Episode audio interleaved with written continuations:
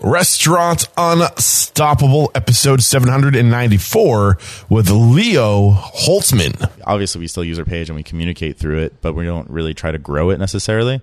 The two most important things in a restaurant is atmosphere and then the actual product. So as long as I have a cool space and if I have something that is already Instagrammable just because it's delicious and people love it, they'll do the marketing for me. They'll take the picture of it, they'll post it on their social media and I don't need to hit a million people all over the country. I just need to hit their 500 friends in Miami that are like, "You guys do Crunchwrap Supremes? What?"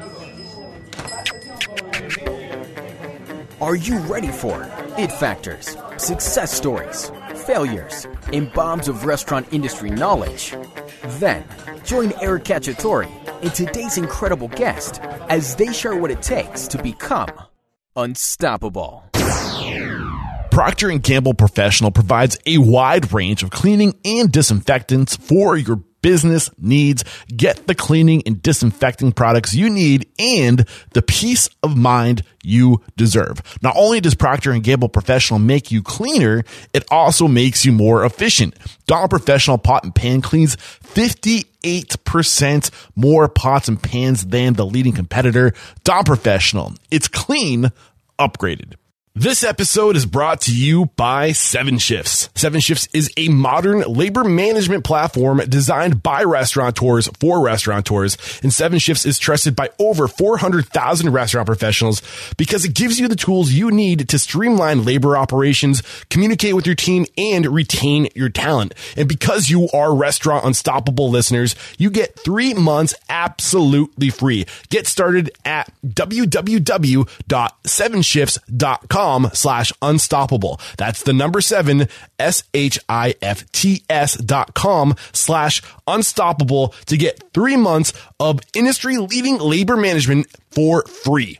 What up, Unstoppables? We have a great show for you today. But before we get into it, just a quick reminder on how you can support the show. You can support our sponsors. If you support our sponsors, they continue to support the podcast. It's that simple. And I do not let anybody sponsor the show or just anybody sponsor the show. Uh, you can also check out our links. A lot of the time, these tools and services that get recommended organically on the show have affiliate programs. And if they do, I, I join those programs and I get paid a commission every time you use our links. So if you hear about a tool or service on the show, make sure you go to the show notes, use the links and you might be supporting the show and it's at no extra expense to you. As a matter of fact, I could even save you money if you use our links.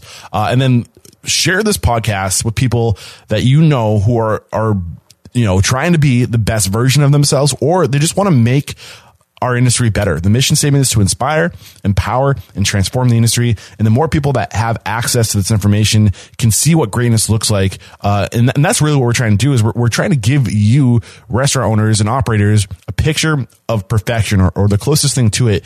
And I, I hope you guys are aiming to be more like these people that I have on the show. And if we can give you this aiming point of values and, and efficiency that I know will, will, transform the industry, We'll be better together. And that's what it's all about. And then lastly, come hang out in Restaurant Unstoppable Network. Uh, that's where a lot of these bonus episodes are happening and really where I'm taking my relationships, uh, with past guests and my listeners to the next level. And I would love to meet you. So come, come join the network. So today we're talking to Leo Holtzman and I'm really excited about this conversation. Uh, Leo actually reached out to me and I don't always take requests for people to be on the show. I, I honestly like maybe 1% of the people that reach out to me, I actually get on the show. And Leo, there was just something about Leo, his story. Um, and I don't know, like he, it's really cool to get perspective from people who are going through it right now, who are, who are coming up within the past two years and building businesses from scratch the way that Leo did it. And there's just a lot of information we can learn and just making an example of these people who are going through it right now, I think is a lot different than making an example of people who went through it maybe 20 years ago. The world has changed so much. And not to mention Leo's come up story is really incredible. So he got his start in hospitality at the University of Central Florida, UCF, where he majored in psychology and hospitality management and theater. And uh, he he was always he knew that his his goal was to become a magician, and he was working in restaurants and bars uh, as a bartender to kind of pay the bills as he was going through school. And his his uh, his passion he still has a passion for magic, but he was able to combine his passion for magic and his his passion for hospitality and bartending into like this unique song proposition where he performed magic while bartending in this and he was good at it. I mean he was good, he was he was a natural server and he used this unique selling proposition to to create opportunity for himself. So from uh, UCF University of Central Florida he went back to Miami. He was bartending at the Cadillac Ranch where he became the manager pretty quickly. He saw that there was an opportunity at SLS South Beach Hotels uh, they're going to be opening a new property in Las Vegas, uh, and he got on early. He was a bar back at Katsuya Dragon Lounge, and within six months, he became the the the lead bartender and manager at this resort bar.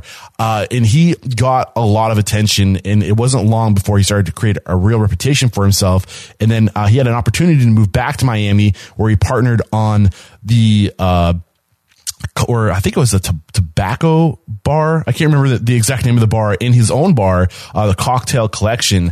And they were crushing it, getting great accolades, uh, really developing a brand. And then like overnight, the building that his cocktail collection bar was located and got demolished. Uh, and now you can see why I wanted to get him on the show because he just there's so much that he was doing right, and he uh, and he he he got there and he got his his his dream uh, bar ripped away from him, and he could have just called it quits and like said, you know, this industry sucks, it's so unpredictable. But no, he he from there created Cocktail Conjuring, where he did pop ups and events, and he did some consulting, and it was around this time that AJ, his business partner, reached out to him, and he um, AJ, I guess I guess you could say Leo made an impact on AJ because uh, he he experienced Leo's ability as bartender as a guest, uh, and and when he knew that Leo was available, he reached out and they collaborated on SoCal Cantina, uh, which is still going strong to this day. And they're actually uh, scaling, opening multiple locations throughout the nation. And I think that there's just a really great story of just per- perseverance, uh, putting your nose down and there's you're gonna see that this episode there was so many nuggets gold dropped in today's episode so i'm so happy i took this opportunity to connect with leo while i was out in florida and I mean, I'm really rambling on now. So with no further ado, here it is, Leo Holtzman. With excitement, allow me to introduce to you today's guest, co-founder of SoCal Cantina and founder of Cocktail Conjuring Inc., Leo Holtzman. Leo, my man, are you feeling unstoppable today? yes, I'm feeling unstoppable. Dude, I cannot wait to get into today's conversation, but let's get that motivational, inspirational ball rolling with a success quote or mantra. What do you got for us? Yeah, I was actually uh, asking my staff what that would be, and uh, they were like, do it now. Do it now. Why is that what your your staff suggested? Yeah. Uh, it goes through like a lot of different reasons. Um, so it can be something as small as like, for example, we're adding a, a new 86 board to our uh, our kitchen, and we you know we were using a whiteboard, and just you know it got hit on the door and it would fall apart. So I was like, well, I'll just get IdeaPaint, which is a you know whiteboard paint and it was the we just decided to do this on you know the day before St. Patrick's Day. So okay. I come in at like seven in the morning, and I'm looking at my business partner who's like helping out with all the prep, and he's like, "Should we do that now?" You know, he's like, "It's gonna have wet paint during St. Patrick's Day," and I was like, "Yep." And was it wet during St. Patrick's Day? Yeah, I mean, it takes like a, you know, it takes like four or five hours to drive, but it's so usually you would be like, maybe we should wait on a slower day, but you know, that's kind of like my mantra is like get it done with so you can move yeah, forward. You know, I, I, love to say there ain't nothing to it but to do it. So, uh, and there's a lot of truth to that. We well, sometimes we'll make this to do list and it just grows and grows and grows, and we never get around to it. But you gotta even after like a 12 hour day you know, you, you got to find that little bit of extra juice in the tank just to crank out these things that are going to make your business better. Because if you don't make time for it, you're just going to stay in one place. Exactly. So from those 12 hours, that one extra hour of work, as long as it's, you know, towards a system or something that's going to propel your business forward, it's better to just get it over with now because it's going to make the rest of the year easier. Yeah, man. Ain't nothing to it but to do it and just get it done. I love it. So where does it make sense to start sharing your story? And just for a little bit of a precursor, um, and this is a compliment, what I'm about to, share, I don't usually let people on the show who reach out to me who are listeners to the show because I, I do try to keep that level of my guests calling out future guests because it's just a natural filter and it's it's word of mouth mentoring right? Um, but you reached out to me and I looked into it a, a little bit and I was like wait there, there's something here. And I'm happy you did reach out to me because you have an incredible story man of just perseverance and overcoming like you think you you got your break and then your building gets destroyed. We'll get into that. Um, you, you were on a path to being a magician, and you know you, you just discovered the world of cocktails. I just think that your story is awesome, and I love your hustle. So I'm super excited to get into this. But where does it make sense to start sharing your story? Yeah, I mean, I guess uh, from the first time I ever stepped behind a bar, um, which was in college, uh, I went to UCF. Uh, my idea there was to go work for the Mouse as a magician you know, I had already won uh, the International Brotherhood of Magicians uh, in 2006, the close-up champion of the world. Yeah. Uh, in the junior category because I was 16 at the time. Um, and so that's you know that's what I always wanted to do, and I was like, what a better place than UCF? You know, yeah. Disney World is the land of magic. Don't make my microphones disappear; they're expensive. um, so, what point in your life were you like, okay, um, um, because you went to school, you, you you did have hospitality in your background. Yeah, well, this so is I, while you're you're doing your magic. So there must have been something inside of you that thought maybe hospitality was well, just. Well, I, I, actually uh, triple majored, so it was Yeah. theater, psychology, and event management. So Okay. the psychology effect was for obviously like the perception aspect of Yeah. magic. Uh, then the um, hospitality was for more how to like sell yourself. You Okay. know, theater for the performance, but like you know, because I was it was more event based. You know, my dad was into events, so I was like, if I'm going to be a performer, I need to find out what my real worth is to these event managers and how to work my budget in with them. Okay, so back to the hospitality aspect, where you said if you, you studied hospitality because you wanted to learn how to sell yourself. What made you think that hospitality was the path to do that? Uh, I mean, that's where the like the biggest market for magicians was was doing like Christmas parties and uh, big events for companies, and you know the when CEOs throw their parties, you know the, a lot of the value for the magician is we actually give like an out for them to you know have so they're showing someone something instead of you know trying to be like oh I can't talk to you right now you know so after Yeah. they get the deal done they're not wasting time with the same client that's trying to overbuild a relationship. And that's a good point when you think of what um, I mean. Obviously, being a magician, there's the, the the actual skill, like a chef would have a skill, right? But at the end of the day, you're also selling yourself in the events because you're in a you're an event company first, really. Yeah, exactly. I didn't, I didn't even think about that. Um, so, w- at what point? Take us to the point where you're like, okay, maybe magic's not going to be my path. Yeah. But- um. So like I was bartending at um, UCF, and I, I, you know, I would do. Uh, it's called the Moat Sports Bar, where uh, uh, they're not open anymore. It's been quite some time, but uh, you know, I actually lied and I said I had already bartended before, and I just, you know, to get the job, and they were like, "Man, you're the most." You know, it took them like six extra months to open, but once I came through, they're like, "We were the most excited to have you work," and I was like, you know, I knew I had something to prove, so I just stayed one page one page ahead of the group.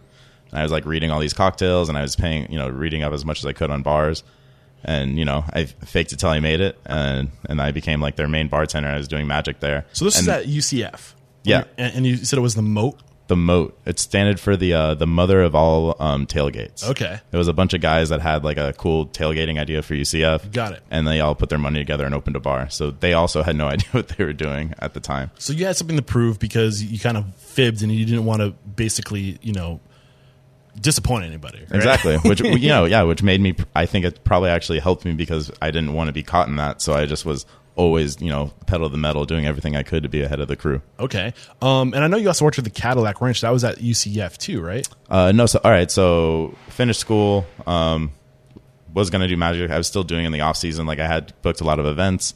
You know, I was doing really well. But there's on season and off season, right? So after Mother's Day is basically the same as restaurants. You know, it's during the summer is the dead time for performers and events. So I didn't really have a lot of work, and that's when I graduated and I moved down to Miami. Okay. Um, when you were working at the moat, um, was there anybody that kind of saw something in you? Was there a key mentor here that helped steer you on this path, or at this point were you still pretty much committed to magic?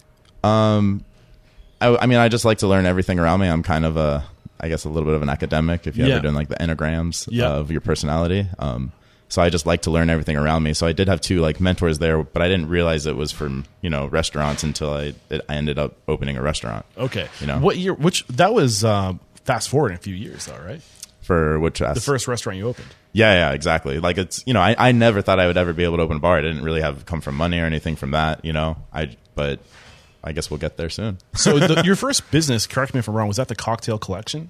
Uh, yes, that was the first bar we opened. So before that, you also had the Cadillac Ranch. You also had SLS South Beach, uh, Ketsula. Am I saying that right? Ketsula? Katsuya. Katsuya. Katsuya Dragon Yeah. Lounge, which was out in Las Vegas. Uh, no, that was in uh, that was the South Beach. Okay. So these are all the bar jobs I had up until the point where I was able to open my own space. So at what point were you thinking like? You, you, what point did you recognize that you might have a, sp- a unique talent as a bartender?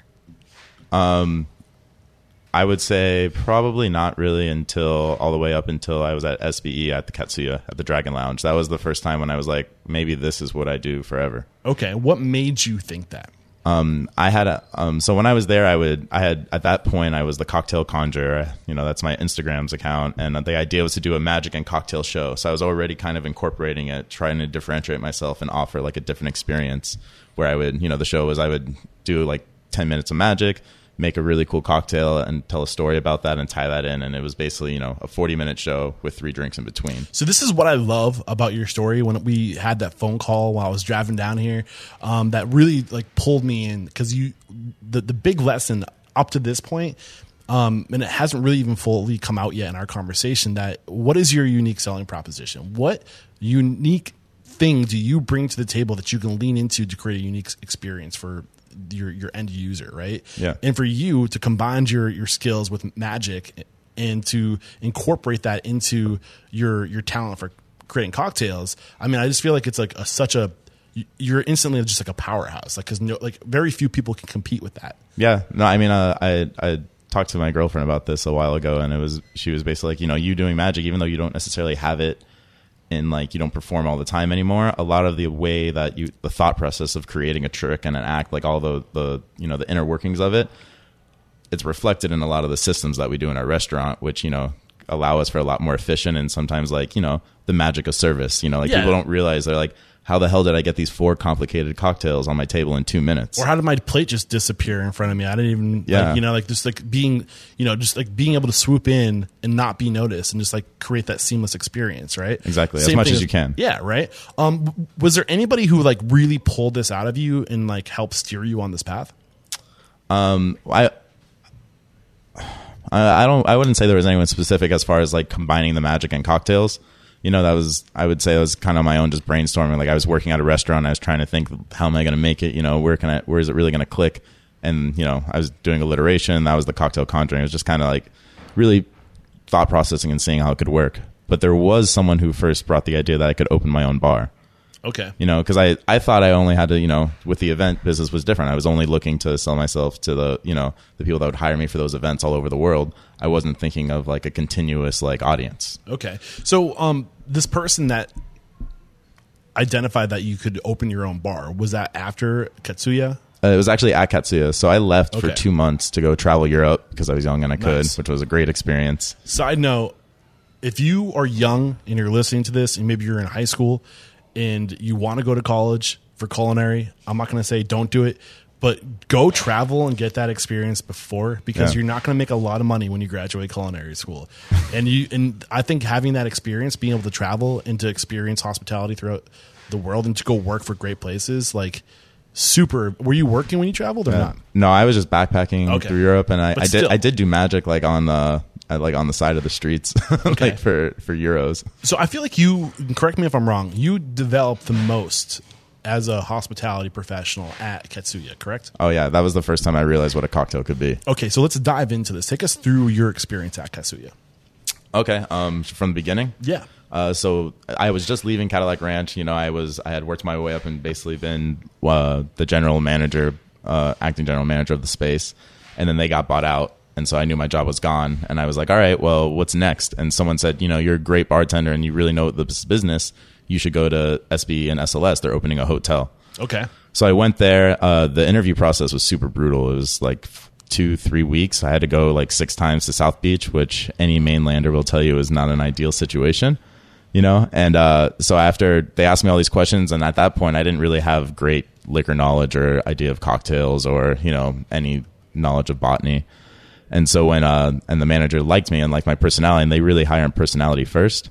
And so she offered me a position as a barback. So I went all the way from the very top of the restaurant to the bottom of the food chain. I think that's so smart though, and I think a lot of people don't do that because they they look at it as going backwards, but you got to look at what your ceiling is where you are, right? So you got to take a step back sometimes to get away from you know whatever ceiling you're under to get a higher ceiling, right? Yeah, and that's and that's when you learn the most too. Yeah. You know, like I, I kind of you know now that I own a full blown restaurant, part of me wishes I would have added a few years in a kitchen as a line cook there, so I had more of that traditional learning from there. What what specific things would you have hoped to learn from the kitchen before opening your own place? Um, just different um, ways to run the kitchen. You know, like everyone has a different style. You know, and I I think it's helped us that we have a different thing. But then we have other guys come in, and you know, sometimes we've edited our system because there's some things that do work and don't work for us. Yeah, I mean, I, I think it's good to know all aspects of a business for sure. But Exactly. we'll get into it. You, you you did find a business partner that complements you. Yeah, right? So- exactly. Which is yeah, that's a great thing. Yeah. but going forward, getting deeper into uh, Katsuya, um, really pull us like paint that picture of like what was happening. Continue on that path that you're on. Okay, yeah. So I got hired as a bar back, and you know it was a posh hotel, so they super overstaffed. As you know, so I was basically working 65, 70 hours a week, Damn. and then my paycheck for two weeks was like eight hundred dollars. So that's like 150 hours, which That's not a lot. yeah. And I was Yeah. not. I was doing pretty good before, so I was you know, and I but I loved you know the cocktails there because I remember in training, you know, this guy made these drinks, and I took a sip, and I was like. I'm pretty fair, and I was like, but I definitely need another sip of this. You know, it's called the Burning Mandarin. It's the first time I saw like spice in a cocktail that didn't destroy the drink. It just kind of gave you like that little reminder that you just had a sip of alcohol. Yeah, and I think that's where people get caught up because you're looking at what you're bringing home every week, but what are you gaining, right? What you're you're you're being opened up to a whole new world of possibility, right? And you're getting educated, and all that stuff is so invaluable, right? You got to put a price to that. Yeah, and it's a good time to make mistakes and learn from those mistakes. You know, So, what were some of the big mistakes? What are the biggest lessons you learned during this time, aside from how to do the, the, the thing, how to make the cocktail? I mean, I, I would actually say like, just one aspect of the cocktails, and it leads to a lot of our bar program now, is just how many different ways you can fuck up lime juice. Right. You know, That's funny. because there's there's a million ways to do it, and they're not all created equal. And I learned that by you know only only by doing it. Yeah. What about leadership? Were there any people that um, you looked up to as a manager or as a leader that you know you, you pulled a lot of those lessons from them? Yeah, absolutely. There's two. Um, one was uh, Ryan McCallum. Okay. Um, he was the general manager. Um, he's still to this day one of my favorite managers that I ever had. You know, he he was a great guy. He was he was a um, he was like an actor too, so he had like you know he had a lot of showmanship and he brought that into it. But he was just able to unite the whole team, front and back of the house. You know, with the way he did his pre-shows, the way he incorporated everyone, and he was able to you know a restaurant is a family. So he was able to really have that, you know, distinction where he was definitely your boss, but a lot of people still, you know, would hang out with him, you know, and and but he didn't cross that line and no and never lost respect. And a lot of times, a lot of people think you have to have, you know, you know, the managers can never hang out with the staff after there, and he broke that all the time. And it really made that restaurant crew like above and beyond. Okay, he was so- never like, you know, it was never uh uncouth or anything like that. It was just like like if you after you all went and got one drink somewhere, he would be there for one drink, and Okay. then this he is what I was going to ask. Like, what does that look like? What is walking that line of being with the, the team and being present, but not crossing it and being too close to the team and getting you know sh- smashed with the team? Like, paint that picture of how he bounced this. I mean, you already said like have go out with people, have one drink, bow out. What else? yeah. Um, as just how he was with people, like he actually cared about each individual's person, you know, each individual and like what they were about, and he knew enough about them, but not enough to like pry, just to be like, okay, I just want to understand what's going on in your life. Just enough to know that you do care, right? Exactly. That you are interested. Um, so, and that was going to be my follow up question. Like, how how was he uniting the team? He said he was able to unite the team, and it sounds like it was. So he he, he did one. He he took the time to learn about the people on his team, just to know who he had, right, and what was there in front of him. But what else was he doing to unite the team? Reflecting back at this time. uh, he would also give like genuinely good advice that you could actually work out. You know, like you know, there's a lot of times when the back house and front of house would argue. Yeah, You know, for a myriad of reasons, and a lot of times he would just explain what situation they're coming from. He's like, "Look, they just have a table that is hungry, and this is what it wants to go. They just need a time so they can plan for it.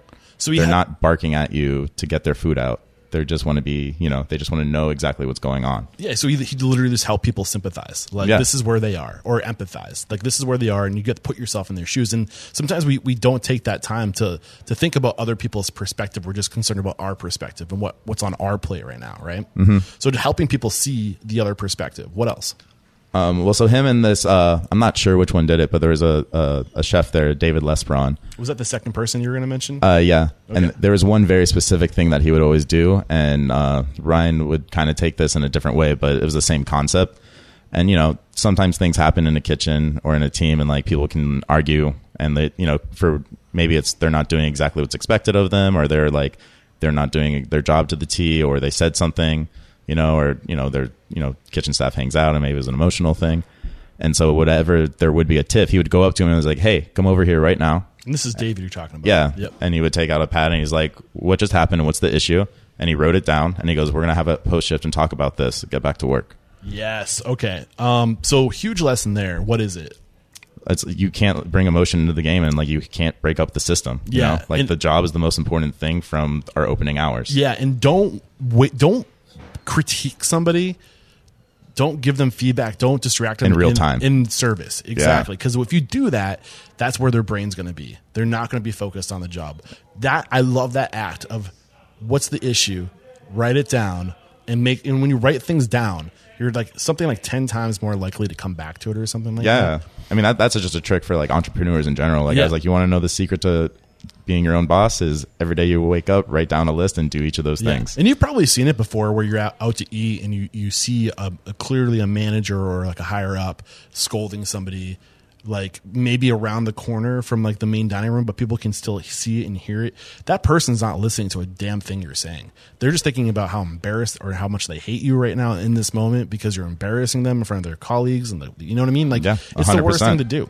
Um, so going back to Ryan, and thank you for for sharing, uh, David. Too, you mentioned incorporating everyone. Um, give me an example of how he would do that and why that's so important. he would let anyone go from front of house to back house if they really wanted to was one thing so Okay. like he wanted to make sure that you were doing the job you wanted to do that you thought you could do um, and then just he would you know like there were no cliques in the restaurant you know it was one family so if like he would just call you out basically if someone was talking he's like hey what were you talking about you know bring it like in the pre-shift he would address it Yeah, and I mean just the, these little things, like going back to psychology, like Maslow's hierarchy of needs. And I'm such a friggin' broken record sometimes, but just seeing someone, right, recognizing, seeing somebody is one of those human needs. We need to be seen. We need to be recognized, and like keeping that in the back of your mind, and you know, like saying like, oh, like what do you have to bring to the conversation? Like what what value, what perspective do you have is so important. Um, and also like when like in pre-shows he would do a lot of uh you know like kind of like employee tests just like hey like what's in this cocktail? And he would do both sides. So, you know so there was like when we did like a group pre-shift he would ask the kitchen he's like what's in the katsuya fresh you know? Yeah. and the guy would be like i don't fucking know you know? And then he would look at it and then he's like well think about it. And he's like okay. And he would be like okay maybe i do know my menu. And he could name two or three ingredients. And then we'd let him know the other ones. And it wasn't to call him out. It was just be like you need to know both sides of the restaurant across the board Yeah. and it's not good to have that separation where like you know if one of the you know your staff also advertises your place Yeah. so if they're out and about and someone's like oh what kind of drinks do you have and you're like i work in the kitchen i only know the food i'm like that restaurant manager failed i want everyone to love our stuff across the board what's the result of constantly making it like habitual to ask your team random questions? What's going to happen? they're going to learn it Yeah. Why? Because they want to be have the right answer you know exactly. It's it's that simple. So if you make it a part of your your pre shift, just to start randomly, or just not even in the pre shift, just randomly start. If people know that you're going to ask and you're going to be held accountable, they're going to take that studying seriously because they don't. Nobody wants to look like a schmuck. yeah exactly accountability is key Yeah, you know I love you it. have to have that great lessons here, man, on just leadership um, and just how to, in management for sure. Uh, what about you? How are you evolving at this time? Like, who were you when you came into Kata, uh, Katsuya, and who were you when you left? Yes, I mean, so when I went in, I went with fresh eyes, and I knew I had the ability to operate a business. Like I just, I've always been able to do that. Um, I, you know, I was the captain of like my sports team, so I always knew I was good in leadership roles. So I figured out with the system that they had at Cadillac Ranch how to do it, and then with SBE, I just learned a completely different corporate structure. Okay. You know, and a different way to run businesses based off of numbers and how you really like code all your costs. Okay, get into that. What were some of the key lessons that you didn't, the, the, the information, the knowledge you didn't have, and what were the key ingredients that they gave you working here? Yeah, so uh, this was from Ryan too, um, and he it was just basically what percentages you want to hit for all of your costs across the board, and how at the end of the day, a restaurant can somewhat be boiled down to numbers. You Yeah. know, um, but Do I you know those percentages to heart? yeah, Drop them on us, man. I know Uh, a lot of people know these percentages, but I feel like it's. I don't know who's listening to this. It might be somebody who is just thinking about getting into the industry, or they're they're they're dreaming of maybe one day opening a restaurant, but they're still learning. What are those yeah. percentages? Uh, labor, you want thirteen point five. Okay. I mean, all these are also thirteen point five or lower. Okay, yeah. You know, uh, rent, you want it to be between six and fifteen. You know, anything over fifteen makes it pretty tough, and then your soft costs are going to be about ten percent. Um, you want your liquor costs to be anywhere between 16 and 20, you know. Um, if you beer 23, wine 22, um, food costs, uh, you want the total cost. A lot of people use different, you know, menu costing ideas, but you want the general to be about, you know, 27, 28. Yeah, you man, know? I, I lost track. I was counting. What what's that leave us? Are we still going? Oh yeah, I'm not adding them all together, but you know that's we're pretty much all there now. the rest is you have marketing and profit, but it really only leaves you know 10 to 15 percent for profit. Yeah, and I think the key thing about what you shared or lower, right? Yeah. and I think a lot of times people get caught up because they hit the number and they're like, "Good, check, done." Yeah, But how can you go lower, right? And it's in trying to make things better. And like, I think we we hit those numbers sometimes. We think that the job is done, but the you know the job is always going. It's always trying to see how you can do even better because you can make twenty, you can earn twenty percent. Like I've seen it, like even more. Yeah, you know? absolutely. Yeah. So, but you know, you also there is value. You everything's perceived is perceived value basically. So it depends what you do to it. You know, so we have like certain cocktails that might have lower overall drink costs, but they're a little bit more labor intensive. So it kind of evens it out. You Mm. Yeah. know. Because Yeah. you, you you do you know if you have a drink that takes two minutes to make versus a minute like that is a cost and factor that goes into it well, not even just the actual time, the the man hours that go into making that, And but then the- also the, end user having to wait five minutes for a drink. and What that does, how that affects the rest of service, right? Mm-hmm. Um, what else? We're thinking of cost wise. Oh, oh th- this was something I definitely wanted to hit on. Um, so another thing I learned at SB is like they have they had percentages for how much you could spend on glassware every quarter and all that. So there would be a time where we're making cocktails and there's no glassware to pour the drinks into. And so that was another thing I learned is that you can also break those percentages if you need to. So now like we always have 10 cases of every single glass that we have in house as backstop. Yeah. Cuz I never want anyone to sacrifice service because they can't they were short on glasses cuz 10 broke last night.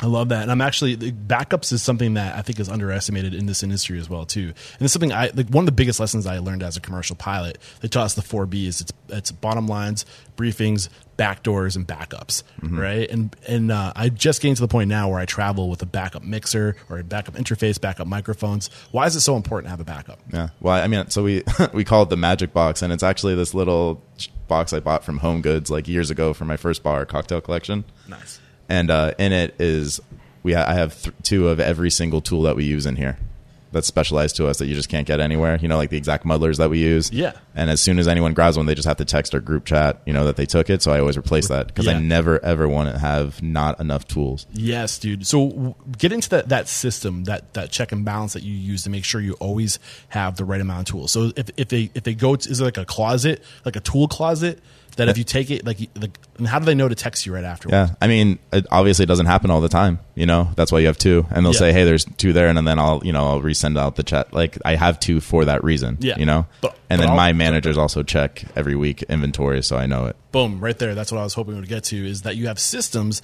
to check like your inventory, right? So like just like any other par stock, you create a par stock for your backup closet, Yeah. right? So you, you you have these checks and balances.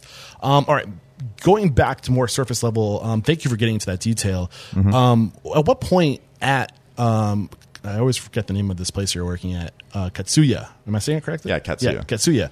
Uh, at what point at Katsuya were you like, okay, I can open my own place. This might be my new path. Like, I can incorporate magic, my skill with magic, and become a very successful mixologist restaurateur. Yeah, so I I went to Europe, came back, and then they were they told me they were like, "You're not going to have your job when you come back. You know, you have to reapply." And then I came back, and they're like, "Oh, thank God you're here." I was like, "Okay, I guess I'm all right." Yeah. And then so I started work the next day as like the first day I went in there, and uh and then I think it was it was either like that night or the following night. This guy, uh, his name was Carl. He came up and he goes, "Where the hell you been, man? I've been trying to open a bar with you for the last two months." and I was like, "What?" And I was like, "I was in Europe, man."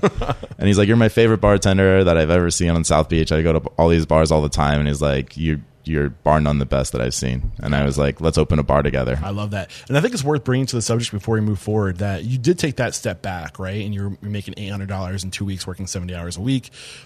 But you also moved up to management in six months, right? Weren't you a G, like? Didn't you become a GM or something? Like, there, I, it was like a supervisor manager role. Yeah. Um, but yeah, it's just you know, uh, it happened.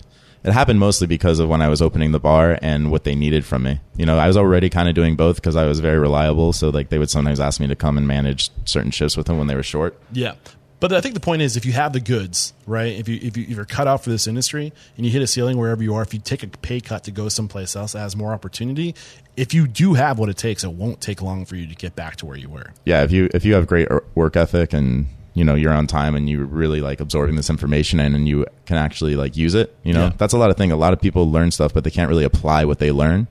You know, it's like oh, I learned this script of you know this greeting, but if you if you don't really use that script for what it's for, you're not going to get the same payoff. You know, like a lot of people just run through the words, and it's like it doesn't have to be exactly what we're saying. We just want you to hit these points. Yeah. And when you think in terms of that, it makes you a, just a better you know worker all around. Yeah, framing instead Yeah, of exactly, framing. Yeah, exactly. That's how I do everything because I'm not the kind of person that can remember a script. I just can't do it. But if you if you know the like the the the general point the, or the the the general message, you can communicate it whatever as long as they get the message. and you have to do that for everything like that's what checklists are really about too you know you're, you're like there's still a hundred things not on that checklist that you have to do you know just like being through the restaurant but there's those key things that if you do all those everything else will get done Yeah, I love it. Um, okay, so uh, now is a good time to take our first break to thank our sponsors, and we'll be right back. I started this podcast because I have a passion for serving people in the restaurant industry because they have a passion for bringing people together with the ultimate love language, their cooking. But with all that cooking comes great, giant, greasy piles of pots and pans, and we can't waste our valuable time with endless sink changeovers. So we must upgrade to Dawn Professional Pot and Pan. Dawn Professional Pot and Pan cleans 58% more pots and pans than the leading competitor. Less dish soap, fewer changeovers, and more time doing what we love, bringing people together with the ultimate love language, food. Not to mention Procter & Gamble Professional also provides a wide range of disinfectants for your business needs. Get the cleaning disinfecting products you need and the peace of mind you deserve. Dawn Professional, it's clean, upgraded. All right, we're back, and um, you were just telling us about how you were away for two months, came back, and there was a guy that was like, "Hey, man, where have you been? I wanted to open a restaurant with you." Um, take it from there. yeah so um so i was like obviously i'm going to jump at that opportunity so i got his number and then i ended up going uh, to his place that weekend and we actually talked about it in more detail and he said why don't you go look for some places and i'll be the money behind it Okay, You know? so he was, so he was a guest. This person that when you were gone and you came back, he wasn't a coworker. He was a guest. Yeah, he was a guest. He just come up there, like you know, it was a small, intimate bar that it, only, it was, you know, I think eight seats, and then a service bar that would pump out fifteen thousand dollars worth of cocktails Wow. every night. So take us through your relationship with this guest. Yeah, so I, I mean, I must have seen him five or six times total That- before that. you that's know? it. Yeah, that was it. See what I love about this, and, it's, and I think anybody who's a big fan of the show who listens regularly knows where I'm going. But it's worth bringing to the surface. You never know who your future investor is going to be. Treat everyone on the other side of that counter or at the table like it's your future investor because it could very well nine times out of ten your investors are your customers, right? Yeah. Because they know what you got. Yeah, um, even more than that. Do you want to compound on that? As far as what aspect of of like of just- times that I in- uh, was introduced to him, or Well, no, I'm just the the idea that like you know everybody that you encounter could be a potential investor. oh, So every every engagement, every encounter is a is a, a business proposition. Yeah. You know? Well, well, also every guest is an investor. They're literally giving you money Exactly. and a percentage of it. You know, so like you know, and it, in a way, you're you're doing mini performances at the end of the day every time with a guest. yeah. You know? No, and it wasn't your it was your magic that really drew him in, right? Yeah, I think I think it was both of it. You know, I I, did, I was at that point. I was I really loved how those cocktails were. I've never had drinks like that, and I that was when I was like, man, these drinks are out of this world. And I was like, so I started to play around with flavors, and I was I had a knack for that too. So I would offer you know new drinks um, to them that were like similar in style to those drinks because that's what I knew at the time. Um, but that weren't on the menu, and then with that, I would show magic and kind of incorporate it. And then I can also get people to, you know, a big thing for magic is I have one person pick a card, and you have someone on the other end pick a card, and now the entire bar has to be consumed. Ah. You know, so it really makes a bar what it's supposed to be. Show. Yeah. Yeah. And there's times when you can go to a bar where people are, you know, if it's like just, you know, a, a bar up against the wall where everyone just kind of sticks to themselves, you know, and I'm a big believer that a bar is an ordinaire. It's where people go to meet. Yeah. That's what makes it great. That's that is the key of really finding a good bartender, and, and like I think a bartender that can do you know create standard cocktails and do the job well, the the technician right, that do the thing well is good to have that. But the next level of bartending is de- developing that dialogue amongst the guests, right, bringing people into conversations. Like, oh, you should talk to this person. That's next level shit. Right Yeah, there. exactly. That, And you know, those are like the little tidbits that I didn't realize that they were the real gold that I had learned. And you know, um, not so much anymore. Every once in a while, I'll still get behind the bar with all my guys, and I'll bartend for the whole day. And I'll give them little tidbits, and they're like, "Yo, that's really genius. I never thought of that." Like Okay. one thing I'll do is, um, I'm so happy you're getting to this. Yeah, keep going. yeah, so we'll uh, they'll make a cocktail, and it'll be for someone they they turn their back, you know, and they're talking to their friends, and they're waiting for the cocktail, and you're like, "Oh, hey, excuse me, can you? Uh, I have a drink for you." They're trying to get their attention, and they just can't do it. And I was like, instead, if it's you know, let's say it's a guy, you go to the girl that was maybe like looking at him and like, "Hey, can you do me a favor? Can you tap that guy on the shoulder for me, or can you hand this drink to him?" It's a little different now with COVID rules. We haven't Yeah. done this for a while. Yeah. Um, but if you do that, so now that girl has a, a free opportunity without her having to be nervous about it of giving this guy a drink, you know? Right. And Yeah. like, you know, maybe it's nothing. Maybe she just gives him the drink and it's innocent and that's it. Or maybe, you know, he starts up another fly. conversation and, you know, it makes their time. But Yeah. sometimes people need that nudge to really like, you know, break the ice. to break the ice. Yeah. And that's a, a great bartender can do that. And it's innocent, seamless, and, and, you know, he's not, you know, putting anyone out, out of their comfort. I mean, I did I did make a note under when we get to current time SoCal Cantina to get into some of these because I figured at this point you've common, you've you've collected so many little tricks of the trade uh, and things that you do incorporating your, your magic. And I do want to dive into some of these things that you can share with the greater restaurant unstoppable audience to take up your, bartending to the next level. Um, but did you want to get into anything else before we move on? I, nothing's coming to my mind, but I'm sure. I'm Yeah, sure as we're it talking, later. it'll. And happen. for anybody who's listening to this and it's like Eric, ask more about the magic. Like, don't worry, I'm I'm I'm shelving that. We're gonna get into it. Um, so okay, so back to you, this business partner. He propositions you. He says, "I want to I want to open a restaurant with you. I'll be the money. Take it from there." yeah. So then I just started looking at spaces and setting up meetings. Um, and there are a lot of duds, a lot of you know, it's it's not an easy thing to make that next step. And then I had I had a friend uh, in high school. His uncle owned Tobacco Road, which Okay. was the oldest bar in Miami. I had a a year, a hundred and two year license. Wow. And so uh, I went up to him, and I was, I think I was like 22 at the time. And I, I just asked my friend to introduce, and he's like, "Yeah, I got you." And he had actually asked me for some advice um, at Tobacco Road because they had closed down the bridge there, so their sales were kind of, you know, not what they used to be. And it was an old dive bar in Brickell, which is like a super up and coming city. So he and he was just working for his uncle, kind of on the side, like nothing official, but he just wanted to pick my brain. He's like, "What would you do?" and I was like, okay. And they had this upstairs space where um, they used to do all these shows, and the bar just, you know, because of all the traffic changes and all the, you know, the, certain things where, you know, they were only doing music downstairs. They weren't really using the upstairs seven days a week. They would only use it on Saturdays. And so I was like, I would turn that upstairs into a cocktail lounge, you know, and, you know, maybe increase the music or just forget it altogether. And he goes, okay. And this, and this is when the two like came together. So I reintroduced that story and I t- talked to him about it.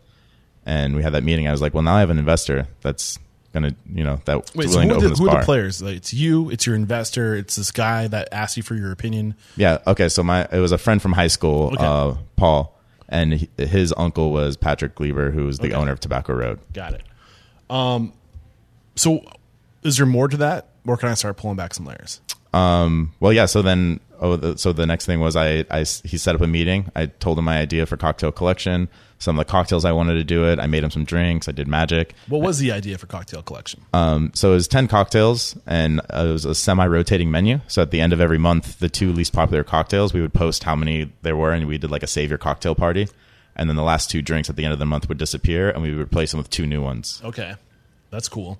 Um, so it, it worked. It was a, a success, was it not? Yeah, we, we, we were crushing it. It was awesome. So what happened? But wait, before you get into what happened, what does crushing it mean? Uh, I mean, I, I had thought I had thought we could do like a thousand dollars a day because I was only going to be two bartenders and the space that wasn't being used Net at all. or gross? huh? Net. Huh? Uh, yeah. net Okay. A day, and I was like, that would be you know great. Yeah, You know, that would sure. be a huge win for my first place as a little pop up bar. Yeah.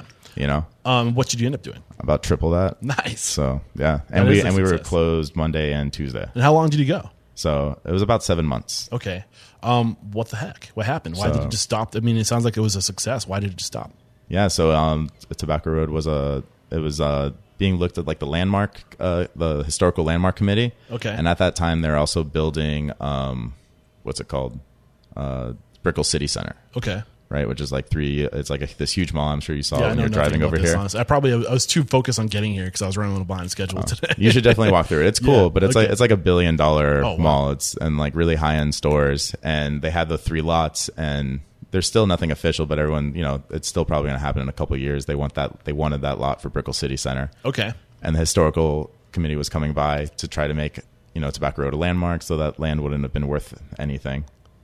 So Um, the owner Patrick was like, "I got to take this paycheck." So, well, no, there, he uh, Patrick had already sold the land, so Oh, okay. it was a it was another guy. They sold it years ago for I'm not sure the price, but I'm sure they did okay. Okay. Um, so basically, the, the building got demolished. Yeah. So the, the whoever the landlord was at that time, I'm not, I'm not sure of his name, but he basically made sure that it not exist anymore. so now you have two buildings and an empty space in between. Oh my gosh! So where were you emotionally at this point? Because you hit gold, right? Like you're like you figure like you you opened your first place. It was a success.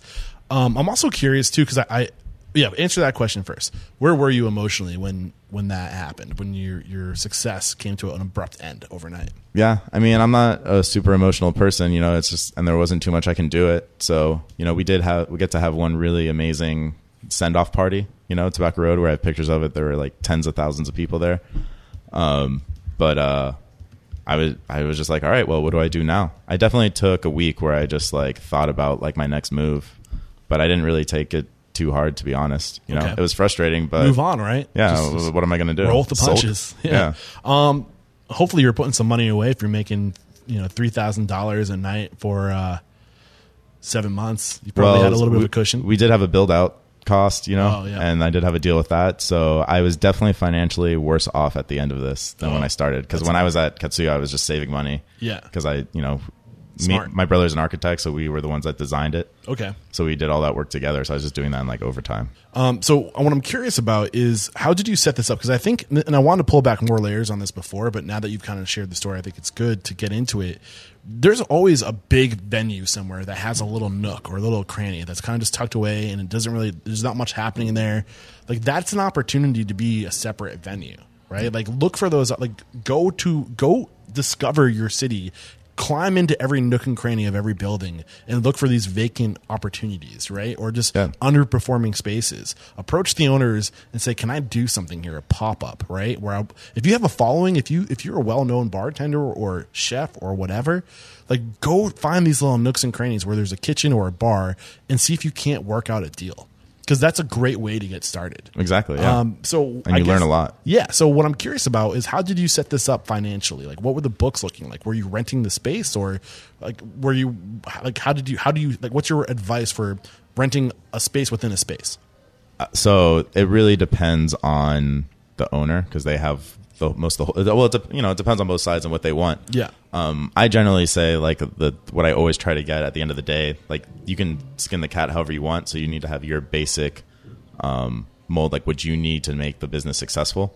So I try to just make sure it's a twenty. They get twenty percent off the top, so it's easy for them to record, you know, and then leaves eighty percent of the sales for me to figure everything else out. So it's basically twenty percent rent. Yeah. And it's just for those n- numbers. You figure your soft costs are 10% and you figure your rent is between 6 and 15. So we'll just go on that. So Okay. 10% for the soft cost that they don't make, and then 10% is what they're really making off of that. Okay, and you got to keep in mind too. Now, this this business, if it's successful, is pulling business into the space. So if you're successful and people show up, maybe you have a wait into your little nook. Yeah, or maybe you don't offer food and you only do drinks. Exactly. So Or you're going to bring versa. volume into the space. Uh, so there's definitely benefit there. What are some of the things? What are the pros and cons to this? Um, I mean, the pros are uh, definitely like lower startup costs. Um, you um, you know, you uh, ease with opening because you don't have to deal with all the, like the licensing in the city and the build out. Um, the downsides are you definitely lose out the pie in the sky theory, right? So you know, usually you have a baseline rent. So once you sell a million dollars, everything after that is way more profitable because you don't have to, your rent's already covered. Yeah. With a percentage rent that never happens, you're always giving that piece. So it does make certain things like Uber Eats would be really difficult to do in a percentage rent because you'd only have less than fifty cents on the dollar Yeah, that's a good to point. pay for everything.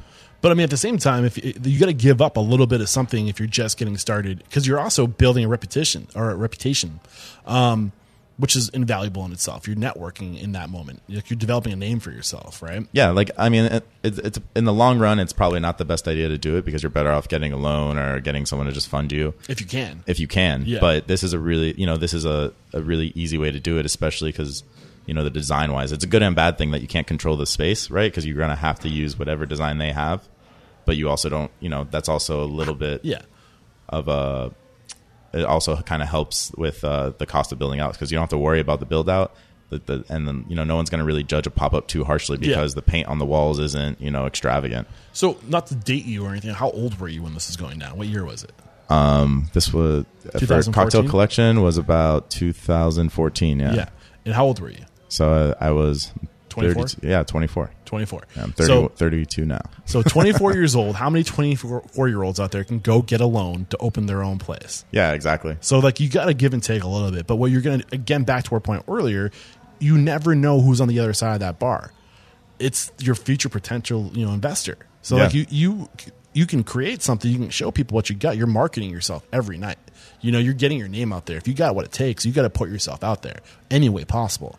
Um, and I think that's what you were doing in this time because this this experience set you up for your next success, success did it not? Um, there was a little bit of a break, but it definitely did because I always knew I could do that. You Yeah. know, because like as I went, after we closed, I I ended up we, we were a very popular bar. So we and it was right when uh, Tinder was around, so we used to Oh. do Tinder Tuesdays. Ah. So whenever I would walk in Brickell, everyone would call me Tinder Tuesday. but uh, but that's smart though like Yeah, no, to, was- to, to lean on the the trends that people like wherever people connect however people connect lean on that be a space for that yeah, exactly. You know, and, it, and it was early. It was right when that was starting to pop off. You know. yeah Um, yeah, that was seven years ago. it's probably Um, the benefit of being 24 years, 24 years old because like most of the the other operators that are in their 40s and 50s and 60s aren't looking at these new emerging apps and trends right? Yeah, so exactly. you can capitalize on I think about that now, you know, because now I'm probably a little bit out of the loop, and I'm like, so what's next? Am I there? You know, I think great cocktails and awesome tacos will always be in the so, back to our, our lesson from Ryan, though, incorporate everybody. Yeah. Because now you're employing 22 year olds, 18 year olds. What are they doing? Yeah, you exactly. Know? Like, let them feed into where's the opportunity, guys? Because you follow the young people. The, Yeah. Whatever the young people start doing, usually everyone else catches up to a year or two after. Yeah, and that's all our staff. I always ask them, I'm like, where do you guys go? You know, Yeah. Oddly enough, a lot of them come here. yeah, I love it.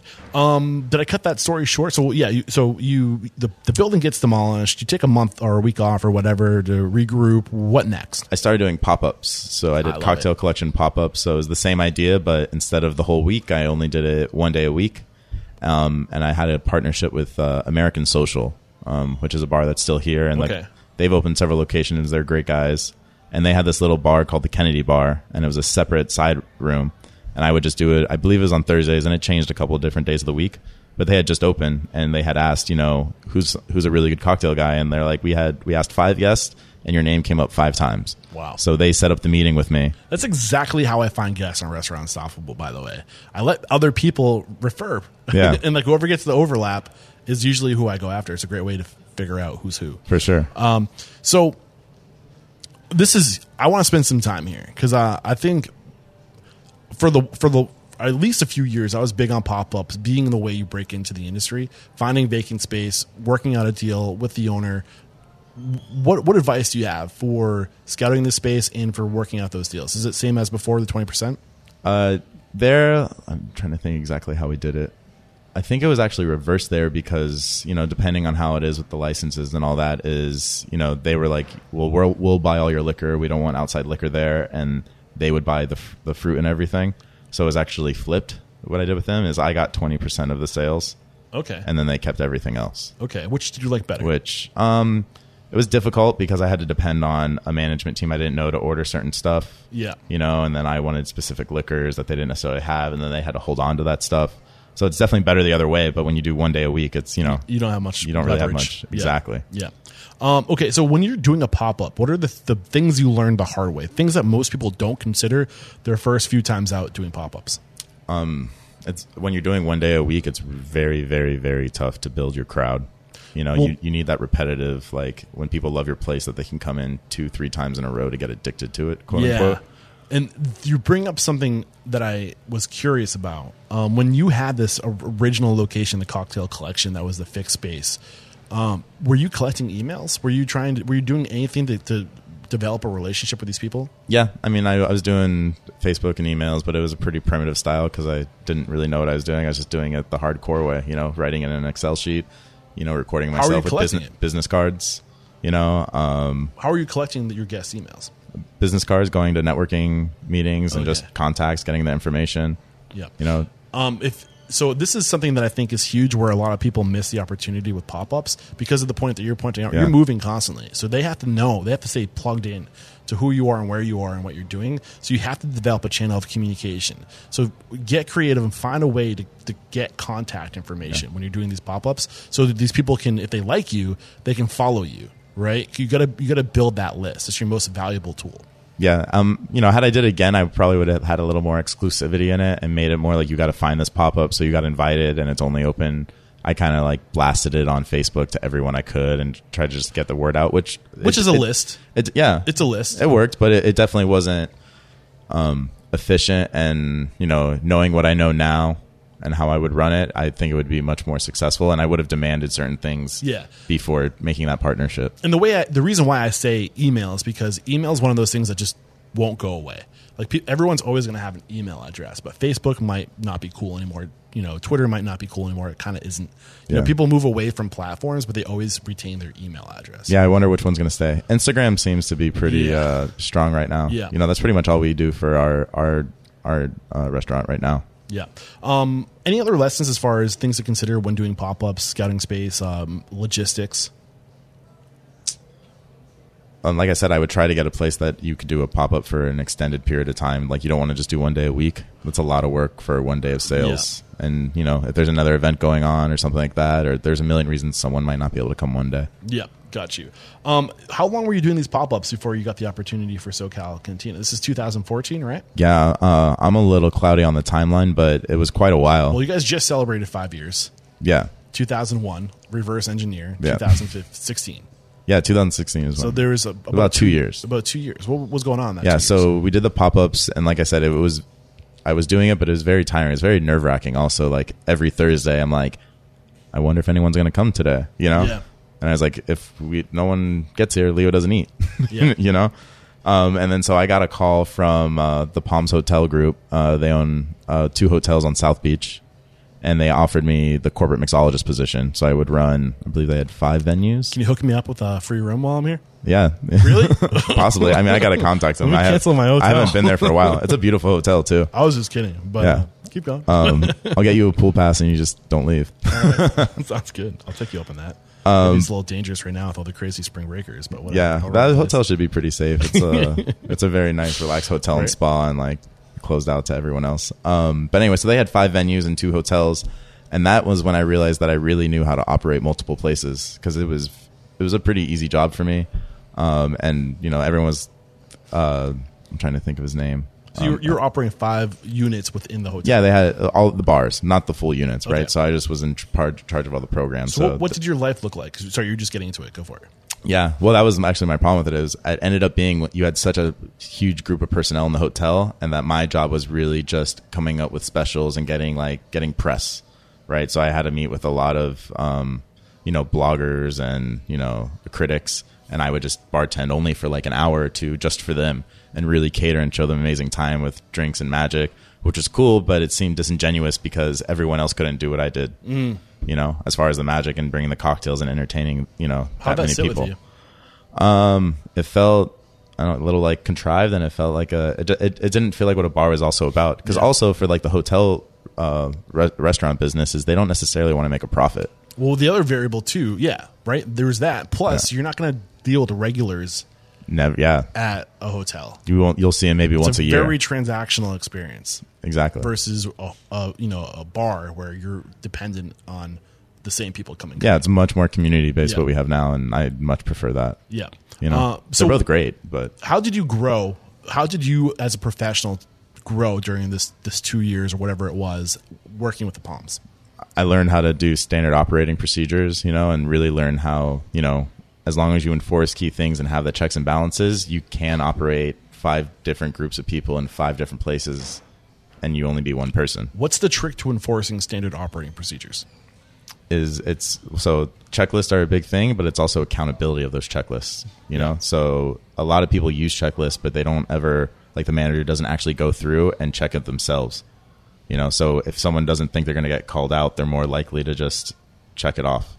You know, okay, so we say this all the time in Restaurant Unstoppable Network when I'm talking with people that are in the network. You need checklists for the checklist checker, yeah. and that's what you're saying right Yeah, now. Yeah, 100%. So what does that look like? So, and, oh, there's one more thing I want to add. You also have to get buy-in from staff. Okay. You know, you really have to explain to them the use of the checklist. You know, and like you really have to sell it to them. Like, look, if you use this, you're.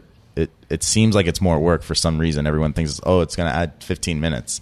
You know, I'm like, it really adds five, and you have no worries. Like, you're never going to be like, oh no, we don't have enough hot sauce or whatever. Yeah, if it takes if it takes X amount of time to do it once, and that's a pain in the ass, how much more of a pain in the ass is it going to be to do it again because you didn't do it right because you weren't following the checklist? right? Exactly. Yeah. And there's nothing more frustrating in, in the you know in the restaurant business when the, at the end of the night when you or in the middle of the night when there's just something that should be there and it's just was yeah, never what's that done. going to take? Like in the middle of service, like how's that going to? You know, you Yeah. got to think about down the road. You got to be ahead of the the experience. Yeah, and that's when most like bad reviews and happen, and it's 'cause they don't know, but it's you're like I was filling hot sauce. That's why it took me six minutes to get to Yeah. you. Let's go deeper into this. How you get buy-in? So you you explain to them why the checklist works. What else? I mean, I, I give them um so this Dale Carnegie's uh, book How to Win Friends and Influence People. Yes. I, I learned a lot from that, and I just give them all the situations in my life where it's helped out, you know, or I you know I give anecdotes of you know like shutting off the gas, you know, like I was like have, you know I relate to them a lot, or like locking the doors, like when you were a kid and you're like, oh no, I didn't lock the front door because you're you know, or with the gas you're like, did I turn the gas off or did I not? And like if you have a checklist, you don't ever have that feeling. Yeah, And I was like, isn't that worth, you know, just knowing that everything's okay? I love it. Um, the other thing that I've heard from a lot of people, um, as far as how to communicate the significance of a checklist, is to explain to them that, well, explains the human nature that people want to know what the job done right looks like. They need an aiming point. We all need it. We're, we're, we're not aware of it, but we need to know we're doing a good job. And a checklist ensures it gives you that it, it, it silences that anxiety you know like did i shut the, the burner off? Or like whatever. It, you, you need to know that like you're hitting your mark mm-hmm. so you can move on right? And i think it, it's one of those things we're not aware of. It's internal but if help bringing that to people's attention too. Yeah, it does. Like as an entrepreneur, I've been through highs and lows, and there's times when like everything's moving quick, and then sometimes you do get overwhelmed and you forget your own rules. And there's just no doubt, like when you use a checklist and you have a list, life is just better, easier. and how do where do these checklists live how do how are they organized Yeah. So, um, well, that we ha- we have one like group computer for. So we're we're opening more locations, so we're starting to create bigger and bigger systems for it um, that are more repl- replicatable. But you know, we just have one computer that prints everything, and those are the living ones. And then uh, an important thing is that those are living checklists because when whenever get uh, our employees will like, don't want to say complain, but they'll bring up something that was frustrating. I tell them at the end of the night on the checklist to write that on the bottom. Yeah. And then on Sundays, my managers go through the checklist and any notes they go, oh, that's a really good point. Let's add that to Yeah. the checklist. And what's really great right now with the, the, the world we live in is we have cloud based documents where we can create one document on Google Drive or Google Docs or whatever, right? And then that's the master document, and everyone has access to it. So if there's a change made, it, it's the same change being made for everyone. Yeah. So when we have more locations, we'll probably be moving t- towards that way. Um, there is a, something to say though. With uh, sometimes simplicity is a great thing. Yeah. And sometimes having a piece of paper just is easier. Well, yeah, you, need know? a master though. Yeah, yeah, no, we have that master exactly. Yeah. So Where um where did you guys go to get your checklists? Now that you're away from the big corporation, like how did you? Because I'm sure you have checklists. I mean, we're, we're talking more SoCal Cantina now. Mm-hmm. Um, maybe we hold off on that, or maybe now's a good time to talk about it. Like where, like, did you go? Did you steal these checklists from your previous jobs, or did you go to a, a resource to get a baseline? so yeah, I mean, I just made an Excel sheet Okay, it's And- that simple, really. and opened it up. There Yeah. are some great tools out You know? there, and I got to give a plug to uh, SweetProcess. That if you're somebody who isn't necessarily great with spreadsheets and you need a little bit of structure and guidance, SweetProcess is a it's a, a cloud based website basically where you can enter and organize all of your checklist processes, procedures, protocols. So if you need, if you're somebody who needs like to if you're not good at building things uh, and you want to centralize all of your processes and your systems, I- would definitely check out SweetProcess for sure. Yeah, that's interesting. Um, anything else during this time at the Palms that's worth getting into before we move on? as um, far as how you grew as a professional. Yeah, I mean, so, so the same thing. I also learned how the checklist didn't work. You know, how like how quality could fall off with certain bartenders. Like, not everyone is the same worker is going to get the same care. Mm-hmm. So you have to start to learn how to, you know, how to get those people to buy in, or how to hire people that are going to buy in. Can you give me an example of that? You know, um, you know, just like uh, lime juice not being double strained by everyone, and it's it is hard as when you run five places and you have five managers for each of those places and you know they're not all necessarily going to do all the steps all the time Yeah. and it's catching that and seeing that and how to make sure that it's not a repetitive thing Yeah, and there's some there's some tools for that too. If you if you're if you really if you're like at the point where you have five or more units, you just can't be everywhere. I would say check out Jolt, which is basically a it's a tablet based where when people are going through the checklist, they have to use the app to complete the checklist. So if a, a checklist doesn't get completed by a certain time, you as the you know director of operations can get an alert saying so and so locations behind on their checklists. Yeah. So you get pinged. Or if you finish a checklist, you have to take a photo of the job done right, so you can see from wherever you are that the checklist wasn't completed right. So there's tools that that's a cool thing about, and these tools are available to small unit operators, which is really exciting. yeah exactly like Yeah. so you know we've adopted adopted some of them um, right now because we have one location and it's not super necessary No, no. but when we're opening these others like i have looked at jolt like that's a really cool Yeah. option like a one that we actually did implement was it's called MarginEdge Oh, um, have you heard of that one yes, I have past sponsor of the show, but they're more of like an all-in-one platform, are they not? Or they're in the. I, it- I feel like there needs to be more like of an all-in-one platform, but they, they're really just like P- cost and training. Yes, yes, you know, yes. And they just added labor, but it, it's just good to give you know, like I said, knowing those percentages, and as long as I know that all that we're hitting all those numbers on our you know on our prime costs, I know that we're doing okay. And MarginEdge is a good option to like give you like a bird's eye view of it. Nice. That's a little shout out for a past sponsor as well. Um, okay. Any other lessons? Any other ways that the the Palms help set you up for success to be doing what you're doing now, scaling quickly, like corporate level? Um, I it showed me kind of how a lot of influencers don't make a difference in your business. what do you mean by that? because so I spent a lot of time, you know, wowing these critics and all these video bloggers. As an influencer, or these, or were you the influencer, or you're wowing these? Influencers? I mean, I was. Yeah. I guess I was an influencer because people would follow me too there. But you know, they all had between like ten and thirty thousand. And um, this was the time when a lot of them were going, you know, being like, "Hey, I have fifty thousand people following me. Can I get a free night stay?" And I'll put a, blo- a post up. And I'm sure you've seen like the back and forth between some like owners where they're like, "You can buy a room like everyone else." Yeah. you know. And that was the first time when I realized I was like, you know, some of those are bought, and like just because someone sees something doesn't necessarily mean they're going to go.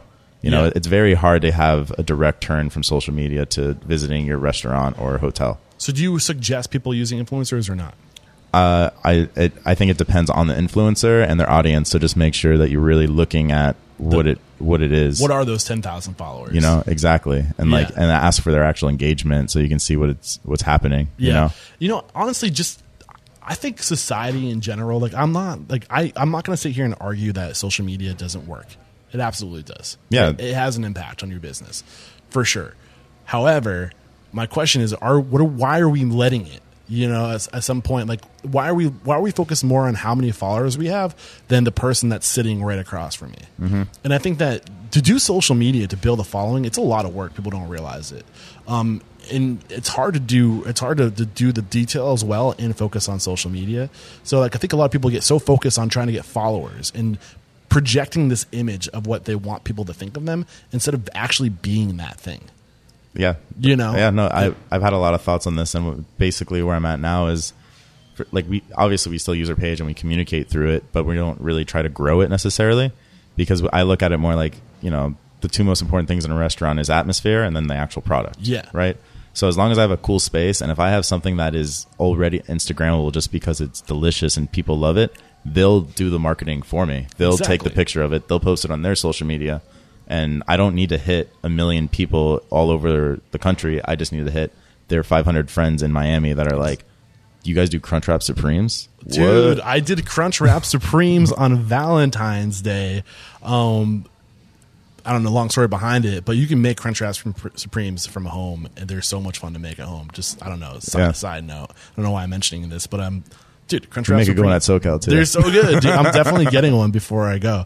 Um, that's super fun to hear because it's I literally I just recently learned how to make them from home. So Yeah. sorry, I got a little geeked out there. Um, anyway, backstory, uh, backing up a little bit. Um, back to influencers. Uh, one so one, one of the reasons why I brought this up is because I saw somebody the other day. They're like celebrating ten thousand followers, and it was like this big like. I'm like, is that the world we live in today, where we're celebrating how many followers we have? Some do. I mean, you got to remember though, those are also there's not uh, not like I've never celebrated that. I just think we put we just put so much value on that. For and sure. they're not real relationships. You know what I'm saying? Like it's just something I have. It's my issue with social media. This is I think we put too much emphasis on it, and we need to like check ourselves. No, I agree. Um, I, actually, my business partner handles most of our social media stuff, and I'm like, I just do the work here and have the friends that I have, and like, and whoever wants to follow us because our stuff's great, and other people are posting it, great. Nice. You know, or we- oh, this is something that we kind of started doing that's smart though, where like, so we don't really post it, but we do. um We take uh, I can't think of what it's called um when you take a picture and it prints it out, a Polaroid Yeah, yeah. That's, right? So we have a Polaroid, and we're getting them with our like w- with our page on there. But it's so we're not actually doing it in the market. Just we give those out, and if people take a picture of them and keep them, great. If they post a picture, great. But That's we don't really care. But that way, it's kind of like we're setting ourselves up for success on social media, but we're not letting it be a, like a, a driver of our decisions. Yeah. So when you're using, like, any are there any other details regarding this Polaroid approach as far as tagging or things like that that go along with it? Or I think less is more always. Okay. So just make sure there's a way for them to find you. back you back know to this, but most of the people are like you know most of the younger users are really uh, well versed in social media so they're gonna tag the location on their own Yeah. you know it used to be back in the day you're like you'd have to be like tag us link us hashtag and list all that thing now i think you know it's better to just make sure that you concentrate on the, the concept so people want to do it on their own Yeah, I gotta go back to this crunch, this this Crunchwrap Supreme thing. Because I think there's like an opportunity with Crunchwrap Supremes because it's a, it's like a taco, but a little bit more intricate. But nobody focuses. Not nobody. There are a few people that have like cornered that market. Mm-hmm. If you're interested in ghost kitchens and you're trying to do something unique and own one thing really well, if your community's not doing Crunchwrap Supremes, there's an opportunity there. I'm just putting that out for anybody who's interested in getting involved with ghost kitchens. If you can own that search, I think that there's going to be a trend soon. Yeah, I'm just throwing it out there. like so, we we used to just do it as a secret menu item, and you know, I uh, this is something actually I learned from Katsuya. It's called the Big Four and Big Five, right? So like, and then someone can come into our restaurant, right, and they can get, you know, our pico and our San Diego taco and a Pacifico, and they'll be like, oh, that was a great, you know, little taco shop. But those are not; those are good items, and those are delicious. But those are not the items I want you to have. Like our nachos are are insane. Our crunch wrap is really outrageous. Our Gardner's margarita won best margarita three years in a row. I know where I'm eating dinner tonight. You know, but yeah, I'm already here. But I'm saying I, I, I tell that to a lot of our employees. Is like it's important to let guests know that. Yeah. You know, be like, you know, get maybe you want the pork taco. And like, obviously, we haven't. and It's great, but I was like, you want to make sure that they have at least one of each of those items. Like we want to make sure that they're tasting us on what our most eh, wowing, you know, item is. Everybody does tacos. Yeah, because right? yeah, and there'd be times when people were like, "You guys, have, they'd see someone in there. You have a crunch wrap?" You're like, "What?" And like we put it on the menu, and now it's our number one seller. I'm telling you, man, there's a, something happening with the Crunch wrap. Yeah. You guys should definitely do a ghost kitchen Yeah. out for Miami with Crunch wrap. they do take a little time though, like compared to tacos Yeah, to make. So like our, it's, our staff will sometimes laugh, like at the end always. I always try to like we do like a little. Sometimes I'll bet like a dollar with them and get like how many tacos do you think we did over under? So I'll pick the number. I'm like 480, and they'll be like, I think we did over that. You know? Yeah, they are a little more because you got to you got to sear both sides. You got to seal it, um, but they're so fun. They're, Yeah, but that- they're but- like they're like Mexican tacos or Mexican um, uh, well, that would be kind of like a burrito. I'm a huge fan of calzones. hamburger taco hybrid. It's like a calzone kind of. yeah, that's a good way to do it. Yeah, it's like a crunchy calzone. Yeah, but no, it's they're they're great. Um, so I'm like I have like a, an affinity for calzones. So anything that's like bread wrapped with great stuff inside of it is like just I have to dive into it. Moving away from Crunchwrap Supremes, um, going back into SoCal uh, Cantina. So let's let's start diving into like how this came to be. So w- how did you transition away from the Palms, and how did this opportunity come across you? Yeah, so like I said, I was at the Palms. I was running restaurants for Wow and like really for bloggers. And then one day I just got a call from uh, my uh, this guy named AJ Billapondo, who I had met twice before or three times before. Once he went to Cocktail Collection and he saw the whole thing. I did magic and cocktails for him. Uh, once we played like Ultimate Frisbee together, and then one time I met him at a networking event, and he owned Doorstep Delivery, which was uh, uh, it was like Uber Eats right before Uber Eats got big, you know. Okay.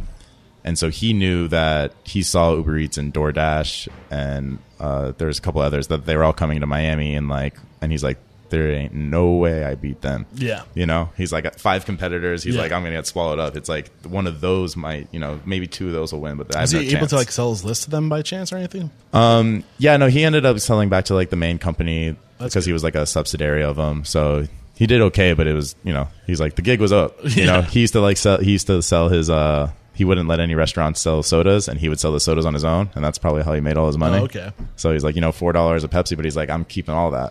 Nice. So he approaches you.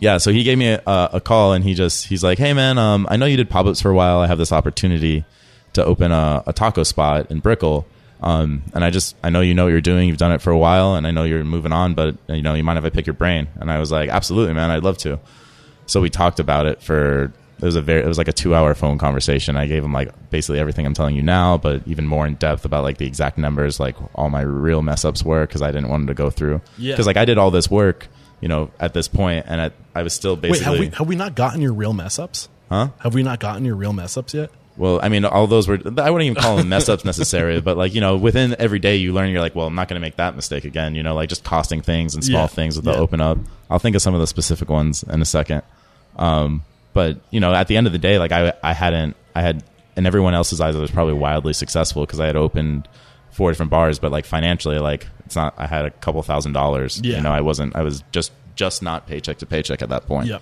you know so I, I didn't feel successful in what i was doing but i feel like i had earned a lot of knowledge and i knew what it would take so i was just like i'm going to give this all to him and like maybe i can save him five years of you know ups and downs and he can make a deal where it works out and so halfway about at the end of the conversation i was like what about barman are you going to do any drinks and he's like well it's a club that's it was a club that was giving their unused hours from 12 to 12 and he had like there were four vendors and he had to go in and present a business for him and he's like, well, they're, you know, I don't know how that would work, you know, because they already have a cocktail bar and they really just want a restaurant.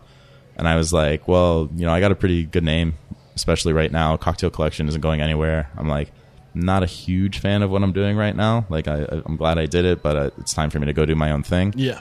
And I was like, if I come up with a cocktail menu, you want to go 50 50? And he's like, oh, thank God. and so I was like, all right. And I was like, uh, what are you doing tonight? And he's like, that's part of my mantra, do it now. And I was like, I can, I can call, I can get out of work in an hour. I think it was like 10 p.m. So it was going to be 11. Yeah. And I was like, I'll come over and we'll talk shop. And he goes, for real? I'm like, yeah, for real. And he's like, all right, I'll see you in two hours or whatever it was. So on the way over, um, on the way over to go meet him, uh, on the I took an Uber, uh, and I was just writing out. I wrote out like a pre- preliminary cocktail menu, and eight of those cocktails are still on our menu That's today. awesome, man. I So, love that story. Um, so one thing I love that what from what you just shared with us from this point, I think I love the 50-50 model. A lot of people are like, no, like more like don't give away your profit. Here's the thing. It's not 50% you're losing. It's 50% you would have never had if you didn't have that other person to do what they do well. Because the market is so competitive now. I don't know. There's, I'm sure there's some freaks of nature out there that can do it all. Most of us can't. yeah, I think it's going to help us when we're growing a lot too, because you know, a lot of people get burned out in the restaurant business because they feel like you have to be here seven days a week because no one cares more than the owner, you know, which is true. But I have two of them, so like you know, there's been times where things have happened in our life where he can take two weeks Yeah. off, I can take two weeks off, which is unheard of in this business. But because we're both very competent and involved, you know, Yeah. yeah, you make half, but it's a way better. And we'll open two restaurants together, and in three and four. But you can also way divide and conquer when both are on site, right? yeah, and he, we we have different skill sets. You know, Exactly. So you can be a full package with other people. And it's also going to free you up to, to start other projects too. And I don't and like I, I just think I don't know. I love that fifty percent model. Plus, I feel like it's just it's a good way to kind of spread the wealth too. Yeah, I, I so I would agree. Like the problem with the 50-50 model would be if it's someone who's just an investor. Okay. You know, but we're we were 50-50 partners, full sweat equity. Okay. You know, so like this is our baby. And that's know? this location right here. The story you're telling. Uh, no, Oh, it's not. Okay. that's a long story. Yeah, it's, uh, yeah. So I go in. So we have that. The meeting is in like two days. We walk in. Um, AJ walks in first, and there's a group of like five guys, and then I walk in, and one of them stands up and he goes, "Is that Leo Holtzman?"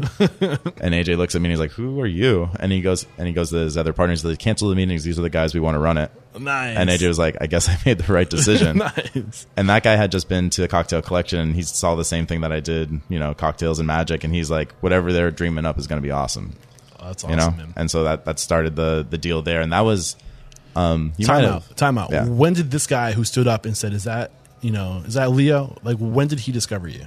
uh, about three years ago, probably from that point. point first. Was it doing your? Was it Um, from? I think he actually met me once at Katsuya, and then he went to Cocktail Collection, and he was he was in Brickell a lot though. Like he's still involved in like a lot of events and stuff. Does a, is there a theme popping up here? You know, like you never know who's on the other side. Like every like every experience, every encounter is a future investor. Yeah, the people you work with and the people you serve are always gonna, you know, they'll be in your. Some of them will be in your life forever in some way. Yeah, I love it. So they choose you guys. yeah, so they choose us. Uh, we start to to do it, and we're doing great. We're open for lunch, so we're open every day from eleven to eleven thirty, seven days a week, and we do that for seven months. Um, and the club was pretty much failing um, overall. But what happened is they there was like a bouncer at one of the nights that ended up, you know, there was a, a, a fight and some, you know, they had to deal with a lawsuit.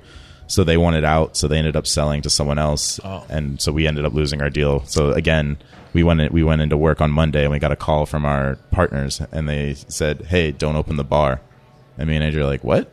So obviously we go into the bar, the work to open the bar, and there's locks on the doors, all our stuff's in there, and they're like, "Hey, we had to sell the building," and so, So this is the building that the original partners were finding you and AJ to run. They they sold the building. They locked up the doors. All of your equipment's in there. Yeah, and Oh, then man. and then uh, and so we ended up getting it back, um, but we still had a we had a contract with them that wasn't fully honored, and that's something you learn about contracts is just because you need to know who signs it and you need to make sure that it's backed by someone personal.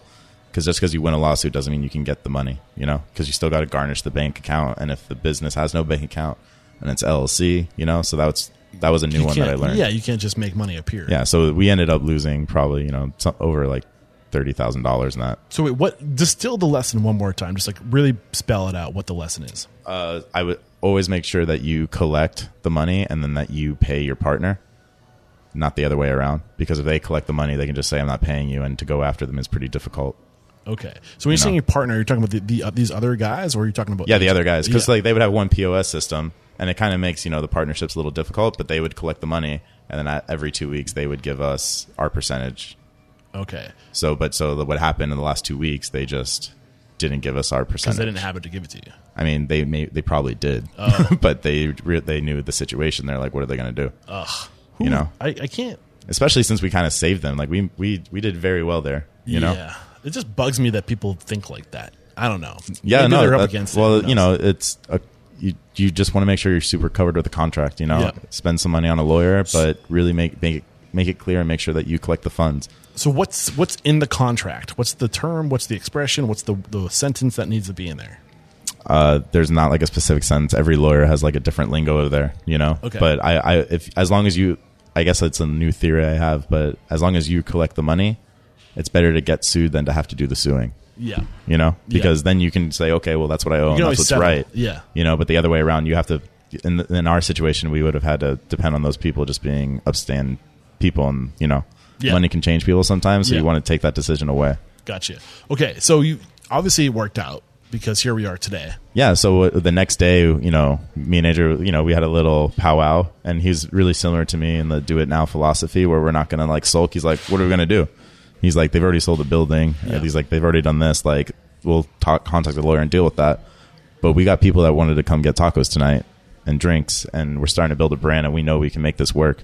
You know, because this was the time when I started designing the menu, mm-hmm. and the concept went from a pop up to I was like, yo, we have a really, really strong cocktail margarita concept that hasn't, it does not exist anywhere that I've really seen. You know, there's other places that do it, but they're not doing it t- quite to the caliber we're doing or the style that we're doing. Gotcha. Um, so we we set up meetings, and he was in doorstep delivery, so he knew tons of restaurant GMs and owners in Brickell, and so he just called all of them and set up meetings, and then we met with these guys where we are today, and you know they had like a, they had two unused spaces um, that they did a lot of events with, like we're in an event room right now that they use, and uh, we just talked to them about it, and we're like, look, this is what we're selling, this is our concept, and they're like. They're like, okay, um, the space we wanted, they said that was sold out for events too often. That it wouldn't make sense because they wanted to do like a continuous partnership. Yeah. Because I had also told AJ, I was like, I'm not doing one day a week. Yeah. We're doing seven or none. Yeah. And then You so door space. exactly. And then so they asked for, the, and then they're like, well, what about this little outside bar? You know, we're having issues running, and we're like, okay, yeah, we can test that out. And they're like, when can you do it? And I was like, tomorrow. and they're like, no, no, no, for real. And I was like, tomorrow. I'm like, you think you can get people to come here and eat? And you know, we didn't have a kitchen at that point because they still had another concept there and get drinks. And I was like, yeah. And he's like, and you can execute, yeah. And we did it. It cost us nine hundred dollars. We got like equipment. We worked, you know, through the entire night to get everything situated. Got all of our old equipment out there What were your expenses at nine hundred dollars? um, glassware, glass racks, making the bar efficient. Yeah. So, like you know, our style of cocktails are it's a very unique bartending style, and our drinks are are very particular to us. And so, that if you don't, you know, this is probably like where magic comes in. You know, like you know, a, lot, a big thing for magicians, it's called pocket management. Okay. right. So you know where every single little Mise doodad in, in is every pocket. Exactly, it's Yeah. mise en place.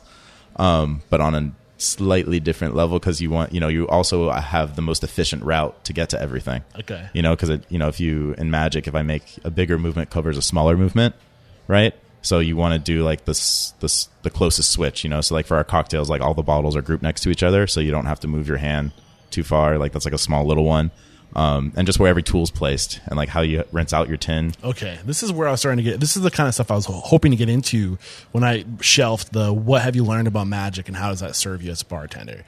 So it's just efficiencies, really. And yeah uh, like i would say like if i you know life after a restaurant i would consider myself like an efficiency expert for you know Do you for the bar consult on efficiency? i have done it in the past um, right now like not the bandwidth. Well, yeah, this is this is the focus. We- Yeah. We know we can open a bunch of these. You know, we want to you know do like four or five in the next couple of years. Gotcha. So this is where like all my focuses are going. Um, but I still do that all the time for our bar. You know, like we've gained, we've doubled our, we've changed sizes here three times now. Wow. You know, well, well, that's a cool thing. So let's get into that. So I, I pulled you off track. So you find this space. Mm-hmm. Um, you're negotiating a section of this space, like an area of this building. yeah, just it was their little outdoor bar. So at that point, it was a, like a six seat bar. Um, what you see now is not the same. And then it had like, it just had a, and that was it in the back, and it had two tables. So how we- many seats are you guys using now? About right now? Yeah. Right now we have about like 120. 120. Yeah. Okay, so here's the reason why I love this approach because you start where you can, and that's six seats, fine. But if you can start someplace that gives you lateral growth over time as the demand's there, if you can knock down a wall or absorb that business or the, you know what I'm saying? If you can go into a building that has room for growth, Mm-hmm. if you can blow out a wall or expand to it, you know, like, I, I love seeing that because you can take on what makes sense right now, and it leaves room for natural organic growth, and you can take on more expense as you need it. But if you were to start with 120 seats, you might not be able to build up the reputation and the the the clientele to support that right away. It takes time. Yeah, and like, and if, especially if you you need to work out a deal to make sure that the owners know you're not taking business from them. So you know that was something at first Tobacco Road like we had an issue with when we were selling there. They were saying that the sales for the total building were going up not too much, but, their business was continuously going down. So they were saying that you know a lot of guests just are not going to our bar and they're just going upstairs to the new shiny bar. And I was like. And ultimately, we talked it out. And I was like, "There is just no way that someone was coming here for a two dollar warm beer, and they decided to go get a fifteen dollar cocktail upstairs, twelve weeks in a row. Yeah. you know. And if they did, then the sales should be shooting up because now that two dollar thing is you know that Yeah. much. So what we did when we when we first came here, we offered to only do tequila. Okay. So we only did tequila drinks. Um, so that, that made them really comfortable. And then after they were like, you know what, you guys are doing a great job, and you, it's a very different vibe. And they're like, offer what you want, make all the cocktails. and then they got the inside. Uh, there was a sushi place that was going out of business because this is a very eclectic building. So there's a little tiny kitchen in the center that the sushi kitchen used. Okay. And when they went out of business, you know, we were doing great with just the drinks, and we did like guacs that we would make just for like chips and dips, so that people would have something. And then that's when we, because it used to be SoCal Taco, and then we switched to SoCal Cantina because it was a smaller cantina vibe. Okay. And then they gave us this little kitchen, and that's when we started doing tacos. So real quick, just take us through the evolution from 2016 to now, but without getting into detail. But just kind of paint that picture of how you guys grew. Like, Yeah. Um, all right. So we we had a meeting with them and did a uh, one day pop up um, where we all we offered were cocktails and we did uh, chips and guac that Okay. we you know we pre made. Um, and then they said, "Hey, that was great." We came back the next day and did it again, and that kept happening for a week. And then we're like, "Okay, now let's let's talk." And so we set up a, a deal that for to be there for a much longer time.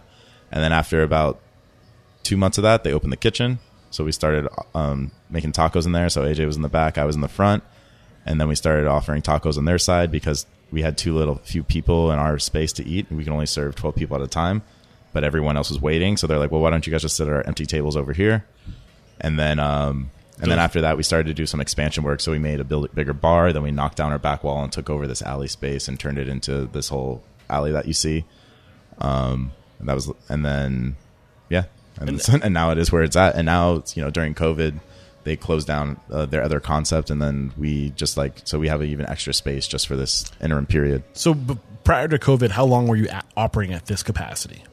At what size? The 120. At what point? The 120. Oh, so be- before COVID, we were at probably only like 60 seats. Okay. And So how that- long did it take you to get to, to 60? Uh, took about uh, probably about a year and a half. Okay. See the the natural organic growth, like because Yeah. you don't out of the gates have the kind of volume to to sometimes offset your expenses. So if you can start small and grow organically, I think it's just huge. Yeah, and Um, to get forty of those seats, like we had to do construction. So you know, and you know, we we were still building from the last thing, and I had all those you know mini failures and and hardships. So I didn't really have the funds to do it, and we needed it was sixty thousand dollars to open the space, but it opened up five even- new tables. Yeah, you didn't even have a kitchen. You Yeah. know, like it's just like if you do something right, like the opportunity will show up. Just just do it. What was it? Or just just do it now. Do it now, right? Yeah. If you're doing it now and you're doing it right, like opportunity will come, um, for sure. So okay, reflecting back at the past five years, what were the biggest challenges for you guys, Biz- or biggest mistakes you made? Um, trying to. I don't really have any specifics. You know, there, Yeah. there, there's a lot of like little ones with like managers that you hire and like you know mishirings and trying to think if we ever. Oh, we probably like an early overextension because we did open a location on South Beach. Okay, But to be honest, it it did well, and we could have still operated if we just had a chance to get out. And South Beach is a very uh, strange market that's been confirmed this week. You know, but that that was hard to have two places with only me and AJ, and we didn't have any bankroll, so we were still like paycheck to paycheck. Yeah. you know, clearing that, and it was probably too soon of an expansion. So we did well, and we could have made it work, but it was definitely an undue amount of stress. You know, you So- definitely want to make sure that you have, you know, three years at a space. So if you could have do do it all over again, this expansion, what would you have done differently? Um, for the, the next location is um, Well, this I- expansion to South Beach, South Yeah. Beach, if you could have done it over, and if you think if you did something differently, I would have waited and I wouldn't have done the same type of deal we did. So like the the doing a percentages and operating in another business, and it's been helpful that I'm an efficiency guy because we have to come up with a lot of different systems because there's four o- operations in this one building. You know, so you have a lot of trouble with space and all that. And so we went and we did it again. So it's a lot of labor intensive. Yeah. So it was really easy to set up when it was me and AJ because we're the two owners and we're making sure everything's taken care of. But when we expanded and we had to hire other people, you know, some of those systems dropped off and they dropped off as we opened another one. So I was just working double time going before between the two. so your systems you created them, but they they weren't being carried out. Exactly, yeah. And then so I learned that, you know, that's when I learned that you have to have the checklist for the checklist. Yes, yeah, it's huge. Um, so you said you would have waited, waited specifically for what? See, it's, I'm thinking about it now, and it's kind of an interesting thing because we were also a small space and we didn't have that extra seating that we have now. It also So we- contradicts everything you've been saying. Just do it, Huh? Just do it now. yeah, yeah. yeah. Uh, well, I, I mean, as opening that location, just because Yeah. we weren't financially viable for Yeah. it. You know, like I was, I was basically doing it. Like I feel like uh, this is a good way to say it. A, a pop up is it's good for your first space. It's not really great for your second. Okay, You know, so because like there are a lot of more headaches. There's a lot more issues that you have to as market it. So I feel like if we would have that second location instead of doing a part, we would have taken the extra time and like gotten like a five year lease together and had a stronger plan instead of just like doing a pop up again, Yeah. it wouldn't have been as much headaches. Got you. But it was also good that we did it because since it was a pop up, I didn't lose my shirt on it. That's true. Yeah. You know? Yep. Um, anything? sorry, go ahead. I was gonna say, so I guess I don't regret doing it now because I found out, you know, like I said, you. Oh, here's a good thing for your deals. You also want to make sure that you have a way to get out. You know, a lot of time investors don't like that because they're like, oh, what you're planning on failing, you know, and then I just tell them, I was like, every restaurant can fail. Like, there's a million reasons that it's not going to work, you know, that are out of your control. Yeah, and that's something we don't talk a lot about on the show, but super important is having an exit strategy for everything you do. Because Yeah. ideally, you want it to work out, but most times it doesn't. Yeah, like there was a, I, I think, I I forget the name of the bar, but it, it was, it's an anecdote that some guys have told me. And it was a bar that was really successful, had a great crowd, and it was in, New- in New York City. And then they had to cl- close the subway for two years for whatever reason because they were doing construction on it, and it wasn't really, it wasn't planned maintenance. so this bar went from being the most accessible to the least accessible space. Was that the Aviary? Um, no, it was like by Joshua Tree or something like Okay. that. But uh, Because I know the Aviary shut down in New York City. it, it, it Maybe they shut down Chicago. I don't know. did that. Well, I don't know. No, I was curious about the Aviary and you and your approach because I'm thinking about your efficiencies, and I want to do. Do you guys like the Aviary? If you aren't familiar with the Aviary, what's unique about the Aviary is they treat the back bar, the, they treat the bar like a, a kitchen where everybody, you know, they'll have a uh, they'll have a station for garnish, they'll have a station for I don't know enough of the, the bar terminology, but you know what I'm saying, right? Yeah, it's, it's, and they bring it together at the pass. Right, Yeah. but every they have a position for every element of the drink, and then they bring it together at the pass. So you could be instead of having one bartender that's responsible for everything, you can you know divide and conquer like a kitchen does. Yeah. Do you guys do anything like that? Um, I might take some ideas from it, but I do feel like I like the idea of having a bar and watching you make the cocktails, and I Yeah. like the you know. So we do have like some teamwork bartending stuff that we do that like speeds it up. You know, like Yeah. when we do our service bar, you know, there's a very tricky way to get drink times cut off. You know, like our service bartender doesn't place glassware.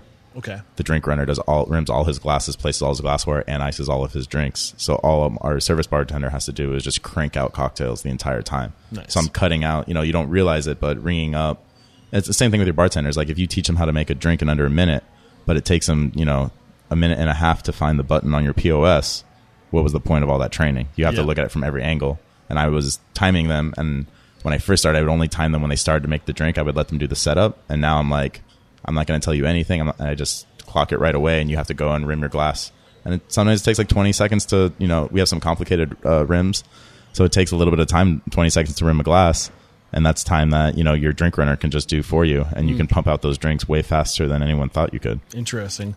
Um, we're at an hour and a half of recording time right now. It goes by so fast. I've been loving this conversation, um, but I'm curious. Um, I do want to get a little bit more. Um, if you have any other elements that you think being like some of the tricks you've taught your team about incorporating magic with service and how that kind of heightens the experience that you can share with our listeners if there's anything that comes to mind that hasn't come out already i want to give you an opportunity to drop that on us and plus anything else you were hoping we would discuss that we haven't discussed up to this point i know you're scaling you have how many locations one now right but Yeah, we have one right now. We're opening one in Tuscaloosa. Okay. Um, so we're in construction right now. I go in a couple weeks to go check it out, and that should open in like um, August or September. and then you have plans for texas i, I think I Yeah, so we're going out in Texas to do possibly do something out there uh, in Austin. Yep. And then the, those are pretty much the two main places that I want to be. I think those are the best markets. And then you know the the main goal is to have three location in, in each city, and that's about it. okay You know, because then you can have a commissary kitchen, and you can really save on like certain labor and control.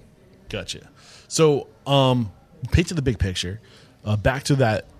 Any elements of service that you've that you've heightened because of your experience with magic that you can share with our our audience? yeah i mean there it's a ton of ton of little things that just add up but like to really take it like you know it is a show you know like a, a lot of bartenders i remember when they're coming up with all these different ways to handle pour cost you know they had like the pour spouts you know and there's so many different ways to do it and there was a general consensus but no one can really articulate it that we all hated it Yeah. you know and as a, a, a bar business owner is just like you know he just sees the numbers and he's like it's just pouring the liquor out but there is something beautiful about watching a great bartender work so I just took that to the next level, you know. So I really teach them. I was like, you know, always think about like you're taking a picture and doing a show, so you want to make sure like the drink is placed in the center of it, that you're drawing attention to it.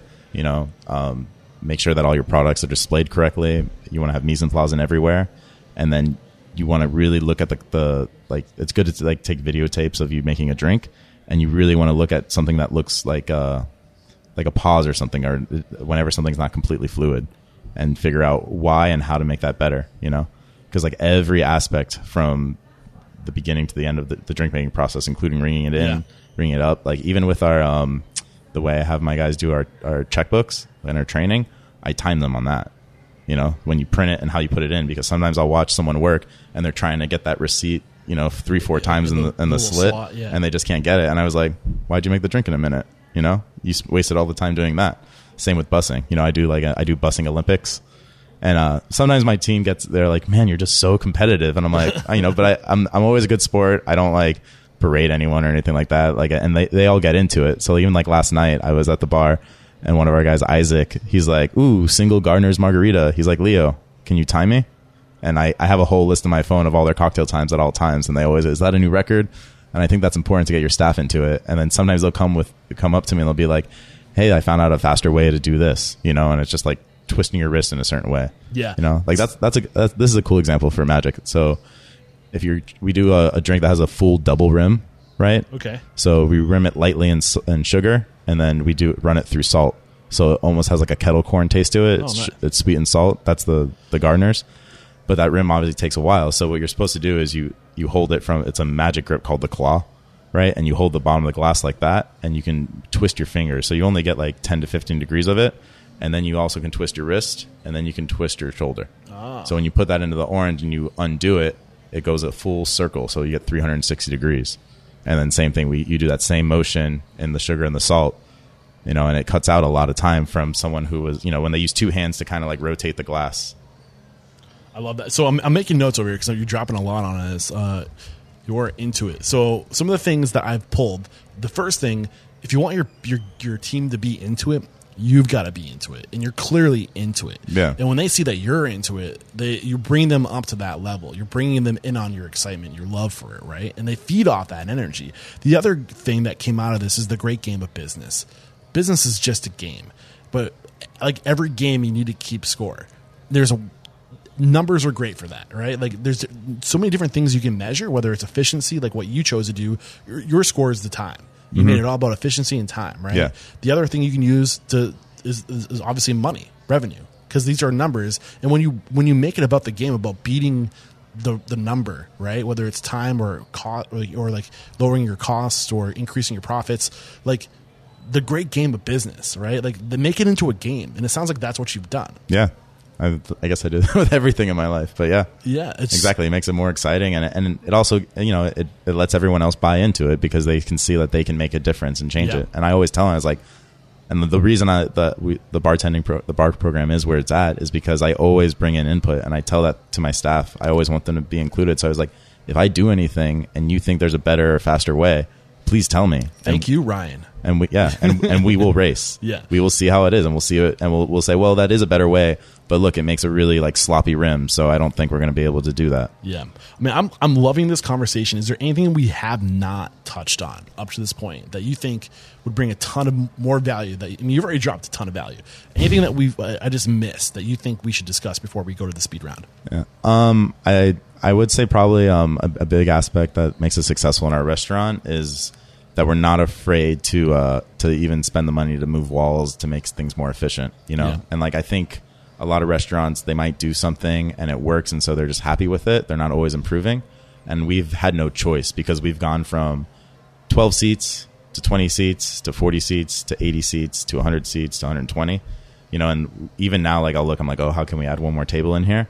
But by doing that you're putting extra strain on the ecosystem of the restaurant. So even right now we're going through it because you know we just had spring break so like we've actually like doubled our sales in the last four weeks you know every week Wow. um why, and we've done it with four less people than we've ever had on staff Wow.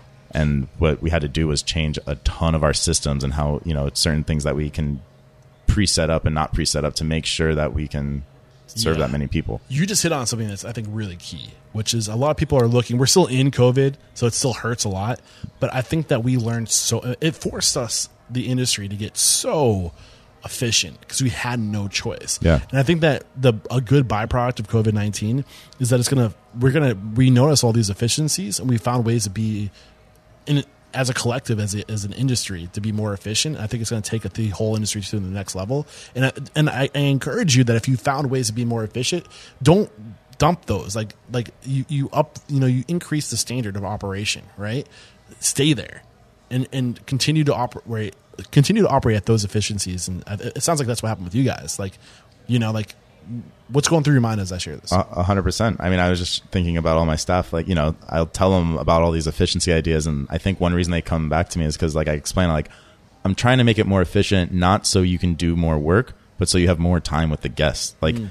what we have to get done is already what we have to get done. I'm just trying to make your life better, smoother, easier, faster. Yeah. And you do make more money at a restaurant. Like, you know, a lot of restaurants have trouble with this. Like, our guacs can come out in a minute, and our drinks are complicated, so they can take up to three to five you know, and that's the kiss of death if yeah. the food hits first, you know. Right. And I tell them how important it is to just make sure the drinks hit first, and half of that is them timing their menu and knowing it, but also half of it is making sure that my guys are always efficient and ready to go. Yeah. So any technology that any technologies you've adopted in the past 12 months to be more efficient to streamline process um you know, uh, well, with COVID, we did have to, we had to bring on, um, we used to not have uh, that much table service. And okay. when we added the tables, we did, we brought on OpenTable, um, MarginEdge, we brought on just to make sure that our costs are exactly in line because they manage all your prices. So, like, you know, with COVID, a lot of like lettuce would go up all of a sudden. Yeah. So it was good to know exactly what was happening in real time. Yep.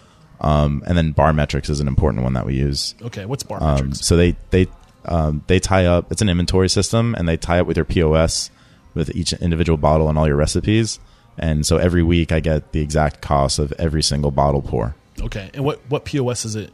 Uh, it ties up with a bunch, but uh, we use Toast. Okay. So it ties on with them. Um, there's a, there's a bunch other that it uses, but it's that's a good report. And every week uh, on Tuesday, I put it behind the bar. So and we have meetings with them every couple months. Like so, uh, new staff gets like re-upped on how it's used, but it, the bartenders get into it as long as you know. I think sometimes that technology can be the kiss of death for some owners because they can get too tied into the numbers. And I never look at the numbers that we did in the past as like profit lost. I looked at as lessons learned, you know, like if our vodka costs were off, you know, and I explained to them, I was like, that's sales we both lost together, you know, because 50, per, you know, 50% might have just been unaccounted for, you know, but 50% could have been misrings, you know, and there's, there's no real line of defense for if you're busy at a bar and the bartender forgot to ring in something and the manager just can't be there at all times. And he's like, was it two rounds or three rounds? You know, and that's de- it definitely slips through the cracks for yeah. everyone and every once in a while. And I think them showing the numbers and they're like, are my, my service bartenders like, how, how'd that happen? They're like, there's no way. They're like, I did, all I did was care about it. And I was like, well, let's talk about last week. And that's when like, you know what? That makes perfect sense. There was like, I'm thinking about that night when we got hit really hard and I probably did miss out. And that, that actually explains why we're off exactly by four it. shots of vodka. That's awesome. Um, okay. So almost ready for the speed round. Um, one last question. The mission is to inspire, empower, and transform the industry. Restaurant Unstoppable's mission. I truly believe that if we can transform the restaurant industry, we can transform the world because this industry touches so many people. Um, so, with that said, how have you transformed? Who is Leo today versus the Leo when you got into this industry? Well, that's a good question. um,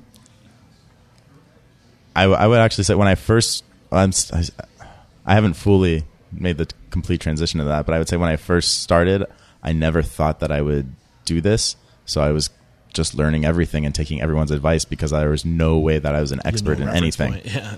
And now I th- I think I still hold on to that. So I still am the student, and I still every time I go into a bar, I look behind the bar and I look at their setup and I look at the bartenders and I see, how, and I'm like, okay, now we can order a drink.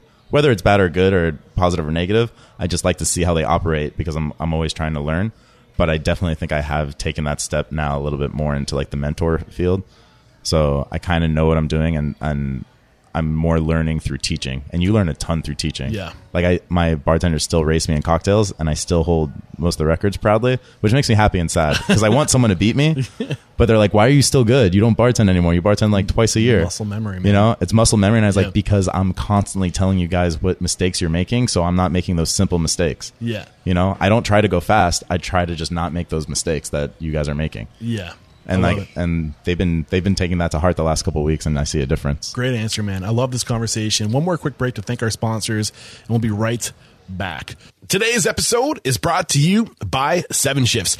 Seven Shifts is a modern labor management platform designed by restaurateurs for restaurateurs. And effective labor management is more important than ever to ensure your profitability and restaurant success.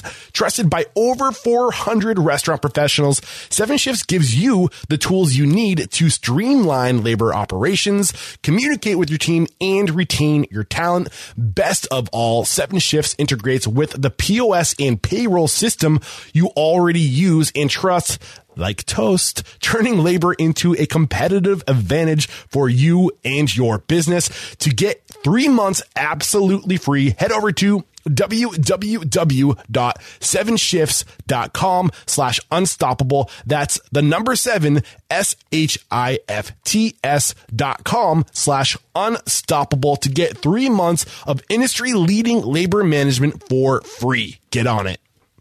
We're back, and the first question I have for you is What is your it factor, a habit, a trait, a characteristic you believe most contributes to your success? Perseverance. What is your biggest weakness? Trust. Mm. What is one thing or question you ask or thing you look for during the interview process when you're when you're growing your team?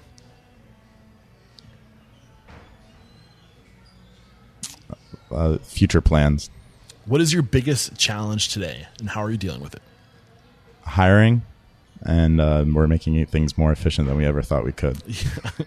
Share one code. Wait, more efficient in the hiring process or compensating because you don't have the people? Compensating because we don't have the people. Okay, like we added sure. a drink runner. Got it. Uh, share one code of conduct or behavior you teach your team. Accountability. What is one uncommon standard of service you teach your team? So it's something that's common within the four walls of your business, but not common throughout the industry to go above and beyond. Also, the, uh, I don't know how to answer one word, but uh, treat people like they're a guest in your home, Mm. not like they're a guest in your restaurant. I love it. What is one book that's a must read to make us a better person or restaurant owner? Dale Carnegie's How to Win Friends and Influence People. What was your biggest lesson from that book? Oh man, there's there's a ton. I I use them in every day, but one of them is that uh, a person's name is the sweetest sound they've ever heard. Yes, I love that.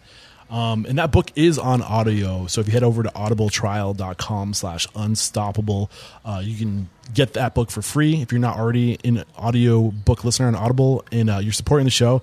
And I, I love that book, man. Um, the biggest lesson for me in that book is, dude, people just love to be loved. If you give love, you get love. It's that simple. Yeah, Yeah. and I, I, it's a good thing with like, or you know, I tell my staff like, you know, obviously you get guests that are from all walks of life and like have different opinions of you. Yeah. and I always try to tell them, and it's, it was something I learned in Magic too that I, we didn't really touch on, but uh, someone said be their champion. Yeah. right. No one sees a magician go onto the stage. No one comes into a restaurant like, and they're like, man, I hope this sucks. Right. Like they go in expecting the world. So Yeah. if if they don't do that, we should look within because then we failed to deliver, or failed to explain, or failed to show them what we really have to offer. Beautiful. Uh, name one service you've hired or outsourced to. So this isn't a technology, but this is a, a, a person or a group of people that do something well that you've outsourced to. Uh, I guess BarMetrics. Okay.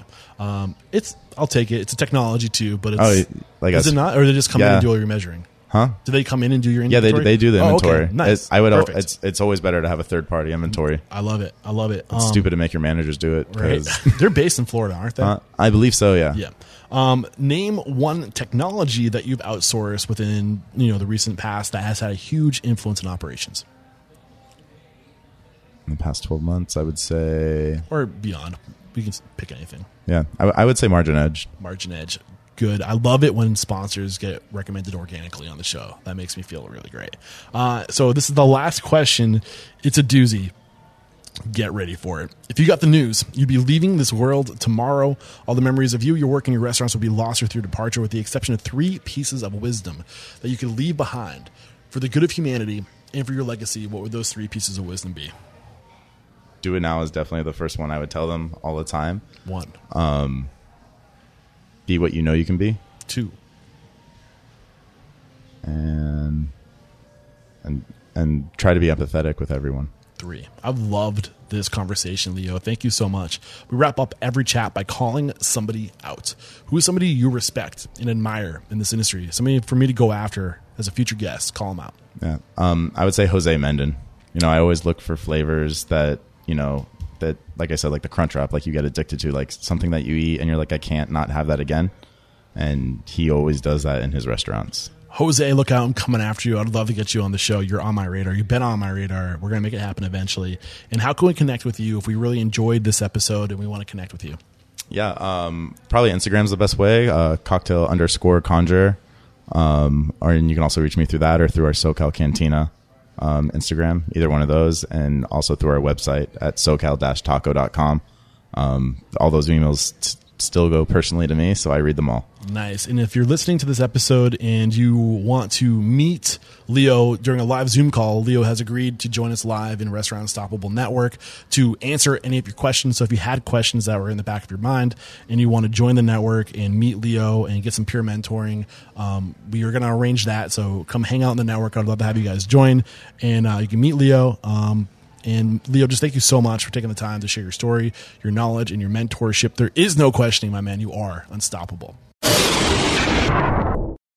There we go. Another episode wrapped up here at Restaurant Unstoppable. Uh, great advice coming from our man, Leo Holtzman. And Leo is making himself available in Restaurant Unstoppable Network for some pure mentoring on Monday, May 10th at 1.30 p.m. If you enjoyed today's conversation and you want to reflect on his episode or just get some pure mentoring and advice for you and your own business, make sure you join us in three weeks from when this episode goes live, May 10th at 1.30 p.m. Uh, again, special thanks to Leo Holtzman for joining us. Awesome stuff. So if you guys are enjoying this podcast and you want to take your you're growing, you're learning to the next level, I, I, highly encourage you to join Restaurant Unstoppable Network. It's where I'm really slowing down and connecting with my listeners on a different level. And the way I see it, I'm I'm trying to serve my listeners on a whole new level where I'm making myself available to listen and to say, what are your pain points? What do you want me to go after? Who do you want me to go after? And uh, let me be, let me go to work for you. And if, if you want to join this network of people coming together to share knowledge, uh, to to connect on a deeper level with my guests, then head over uh, to the show notes. Uh, this is episode 700 and I want to say it's nine, 794. Oh my gosh. Head over to restaurantunstoppable.com slash 794. We'll have a link in the show notes to join the network and get a 30 day uh, trial on us or just head over to restaurantunstoppablenetwork.com. And in the network this coming week. We have a lot of stuff going on. Uh, we have like like always every Tuesday and Thursday. I make myself available for an hour for coffee with Eric, where I'm just there to ch- chit chat and to answer your questions and to help you guys connect with the people that can take your restaurant to the next level. I also have a peer mentoring scheduled this week with Vincenzo Betulia. So if you liked last week's episode and you want to connect with Vincenzo Betulia, that's 4 p.m. this Wednesday, the 21st, and then we have a workshop scheduled for Thursday at 2 p.m. It's going to be a workshop, the do's and don'ts of SMS marketing with Zach Oates from Ovation. I'm really excited for that. And uh, again, coffee with Eric on Thursday, uh, same day as that workshop. So if you want to be a part of the conversation, if you want to take your learning to the next level, come hang out in the network. And also, we have our first live course going live in the network in a few weeks. If you want to take your profit and costing skills to the next level, Rudy Miick is going to be uh, taking us through some secrets that only uh, the best of the best know. So, what are you waiting for? Come hang out. We'll see you there. Peace out.